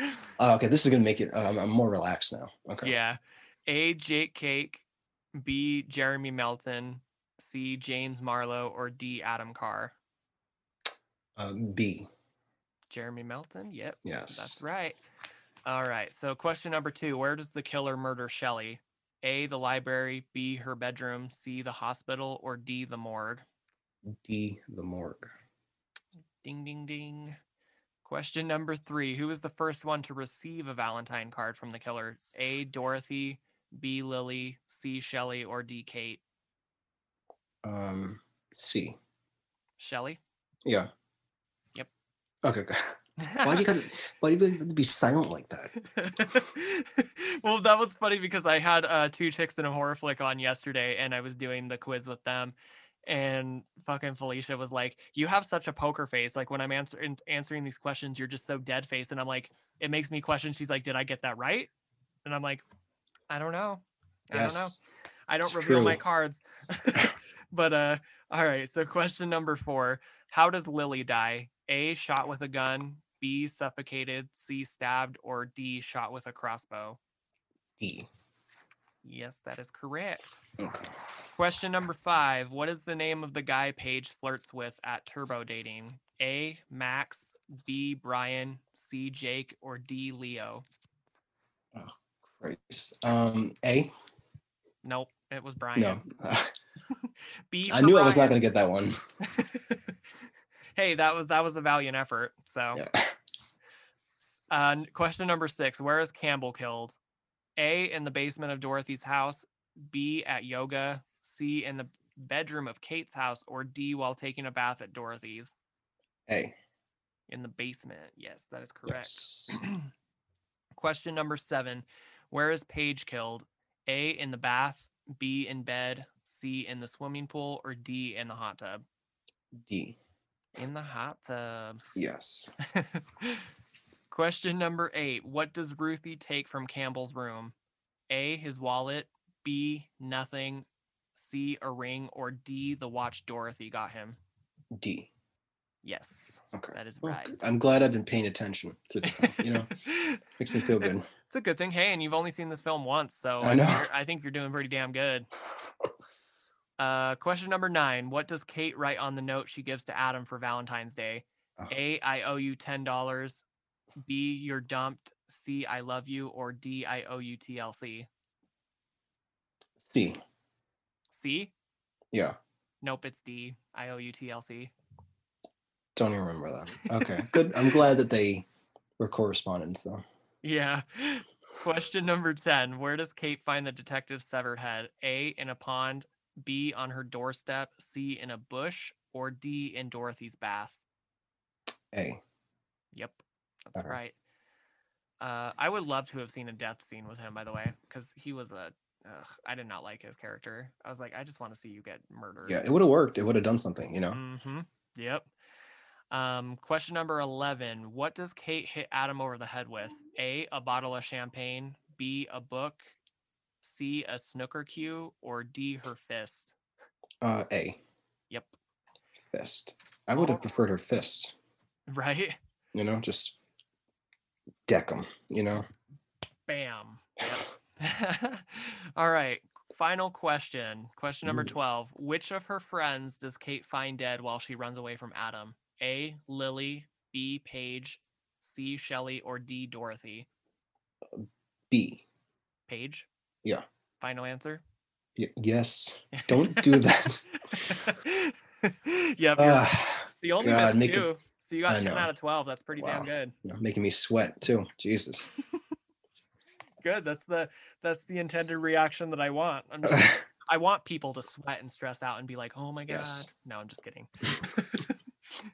But yeah, that's just like a fun little thing that I like to do at the end of each episode. So I hope you enjoyed that. totally. So, but um, yeah, did you have any other thoughts on Valentine before we wrap this up? No, I don't think so. I think we pretty much, at least I said all that I kind of wanted to for it. Yeah, yeah. Like I said, I think it's a, you know, for all the listeners who haven't seen this film, if you want to go see it, I would recommend it, but just go into it with a uh, a uh, open mind and don't think too much about it because this isn't a film that you go into and you want to think too much about it because it's just going to Yeah. ruin the experience for you. So, aside from that, um, Chris, do you want to plug in your Instagram one last time for the listeners? Tell them where they can find you. Sure. It is at chips.and.sasa. Love And it. I thought it was hilarious, but obviously I don't think so. I'm still going to keep it though. and uh, do we have any uh, films to look forward to in the near future? Have you been working on um, anything like? You don't have to announce anything, but Oh, thank you. just let us know if there's anything in the works. Um, potentially. I think I've just been more so into um, selling it into writing rather Mhm. than developing projects. I think um, I would like to get back into it. Yeah, the pandemic has overall, I mean, besides everything else, has really kind of limited that. Um, some people have done really creative stuff in during this time, and I give them so much credit for that. But for me, I think I'll be more comfortable when the landscape is a lot safer. mhm, So, you know, right now, just kind of smaller stuff, writing stuff, you know, maybe scripts, if anything, and then kind of wait and see, you know, once things clear up and um, it's a lot safer to be around, you know, a crew, a small crew and cast and all that stuff, then try my hand or something like that. looking forward to seeing more future stuff from you. I'm also looking forward to working on some future stuff with you Totally. too, Chris, because I think that'd be really fun. So Yeah, that'd be cool. But I wanted to say thank you again for coming on the show. It was really fun. Of course. and uh, looking forward to you hopefully coming on again sometime soon if you Yeah, would like this should if be you would like because i know this was your first uh, you said this was your first podcast you've ever Yeah, my first and my last. This is it. It's over. so how how did your experience rate i need a five uh, i need a review on yelp so what what, it what would was you it was very pleasant. oh good very smooth, easygoing. You know, I didn't get paid, but you know what? I can deal with that. hey i can pay you in you know uh praise i can shower Thank you, you. Yeah, well, you know, you already did that, so I do appreciate that. oh man but uh yeah thank you so much for coming on chris i really appreciate it and i'm i'm really grateful that we met each other that our paths crossed so i'm looking forward to like i said working with you in the future hopefully at some point once covid you know is done which i don't think it'll ever be done but once we once we have a better way of managing it i think we need to like meet up at some point Yeah. because we haven't even met each other in person. So you live in No. New York and I live here in Utah, so it's a little bit hard, I would say. a completely digital uh, relationship so far. So it would be nice to make it more physical. Yes, for sure. So yeah, um, before we go, you can find me at We Love Horror Podcast on Instagram. I'm also at uh, my Gmail is also we love horror pod at gmail.com. And then if you don't mind leaving me a five star rating and review on Apple Podcasts, that would be awesome. And then you can find me anywhere that you stream your podcast. So uh yeah that's about it for us so we're gonna head out so i hope you guys all have a happy valentine's day hope you guys don't um get chased by a psychotic killer in a cupid mask this year so hopefully you all have a safe uh, valentine's day. Enjoy it and uh, we'll see you next time. Bye. Bye bye.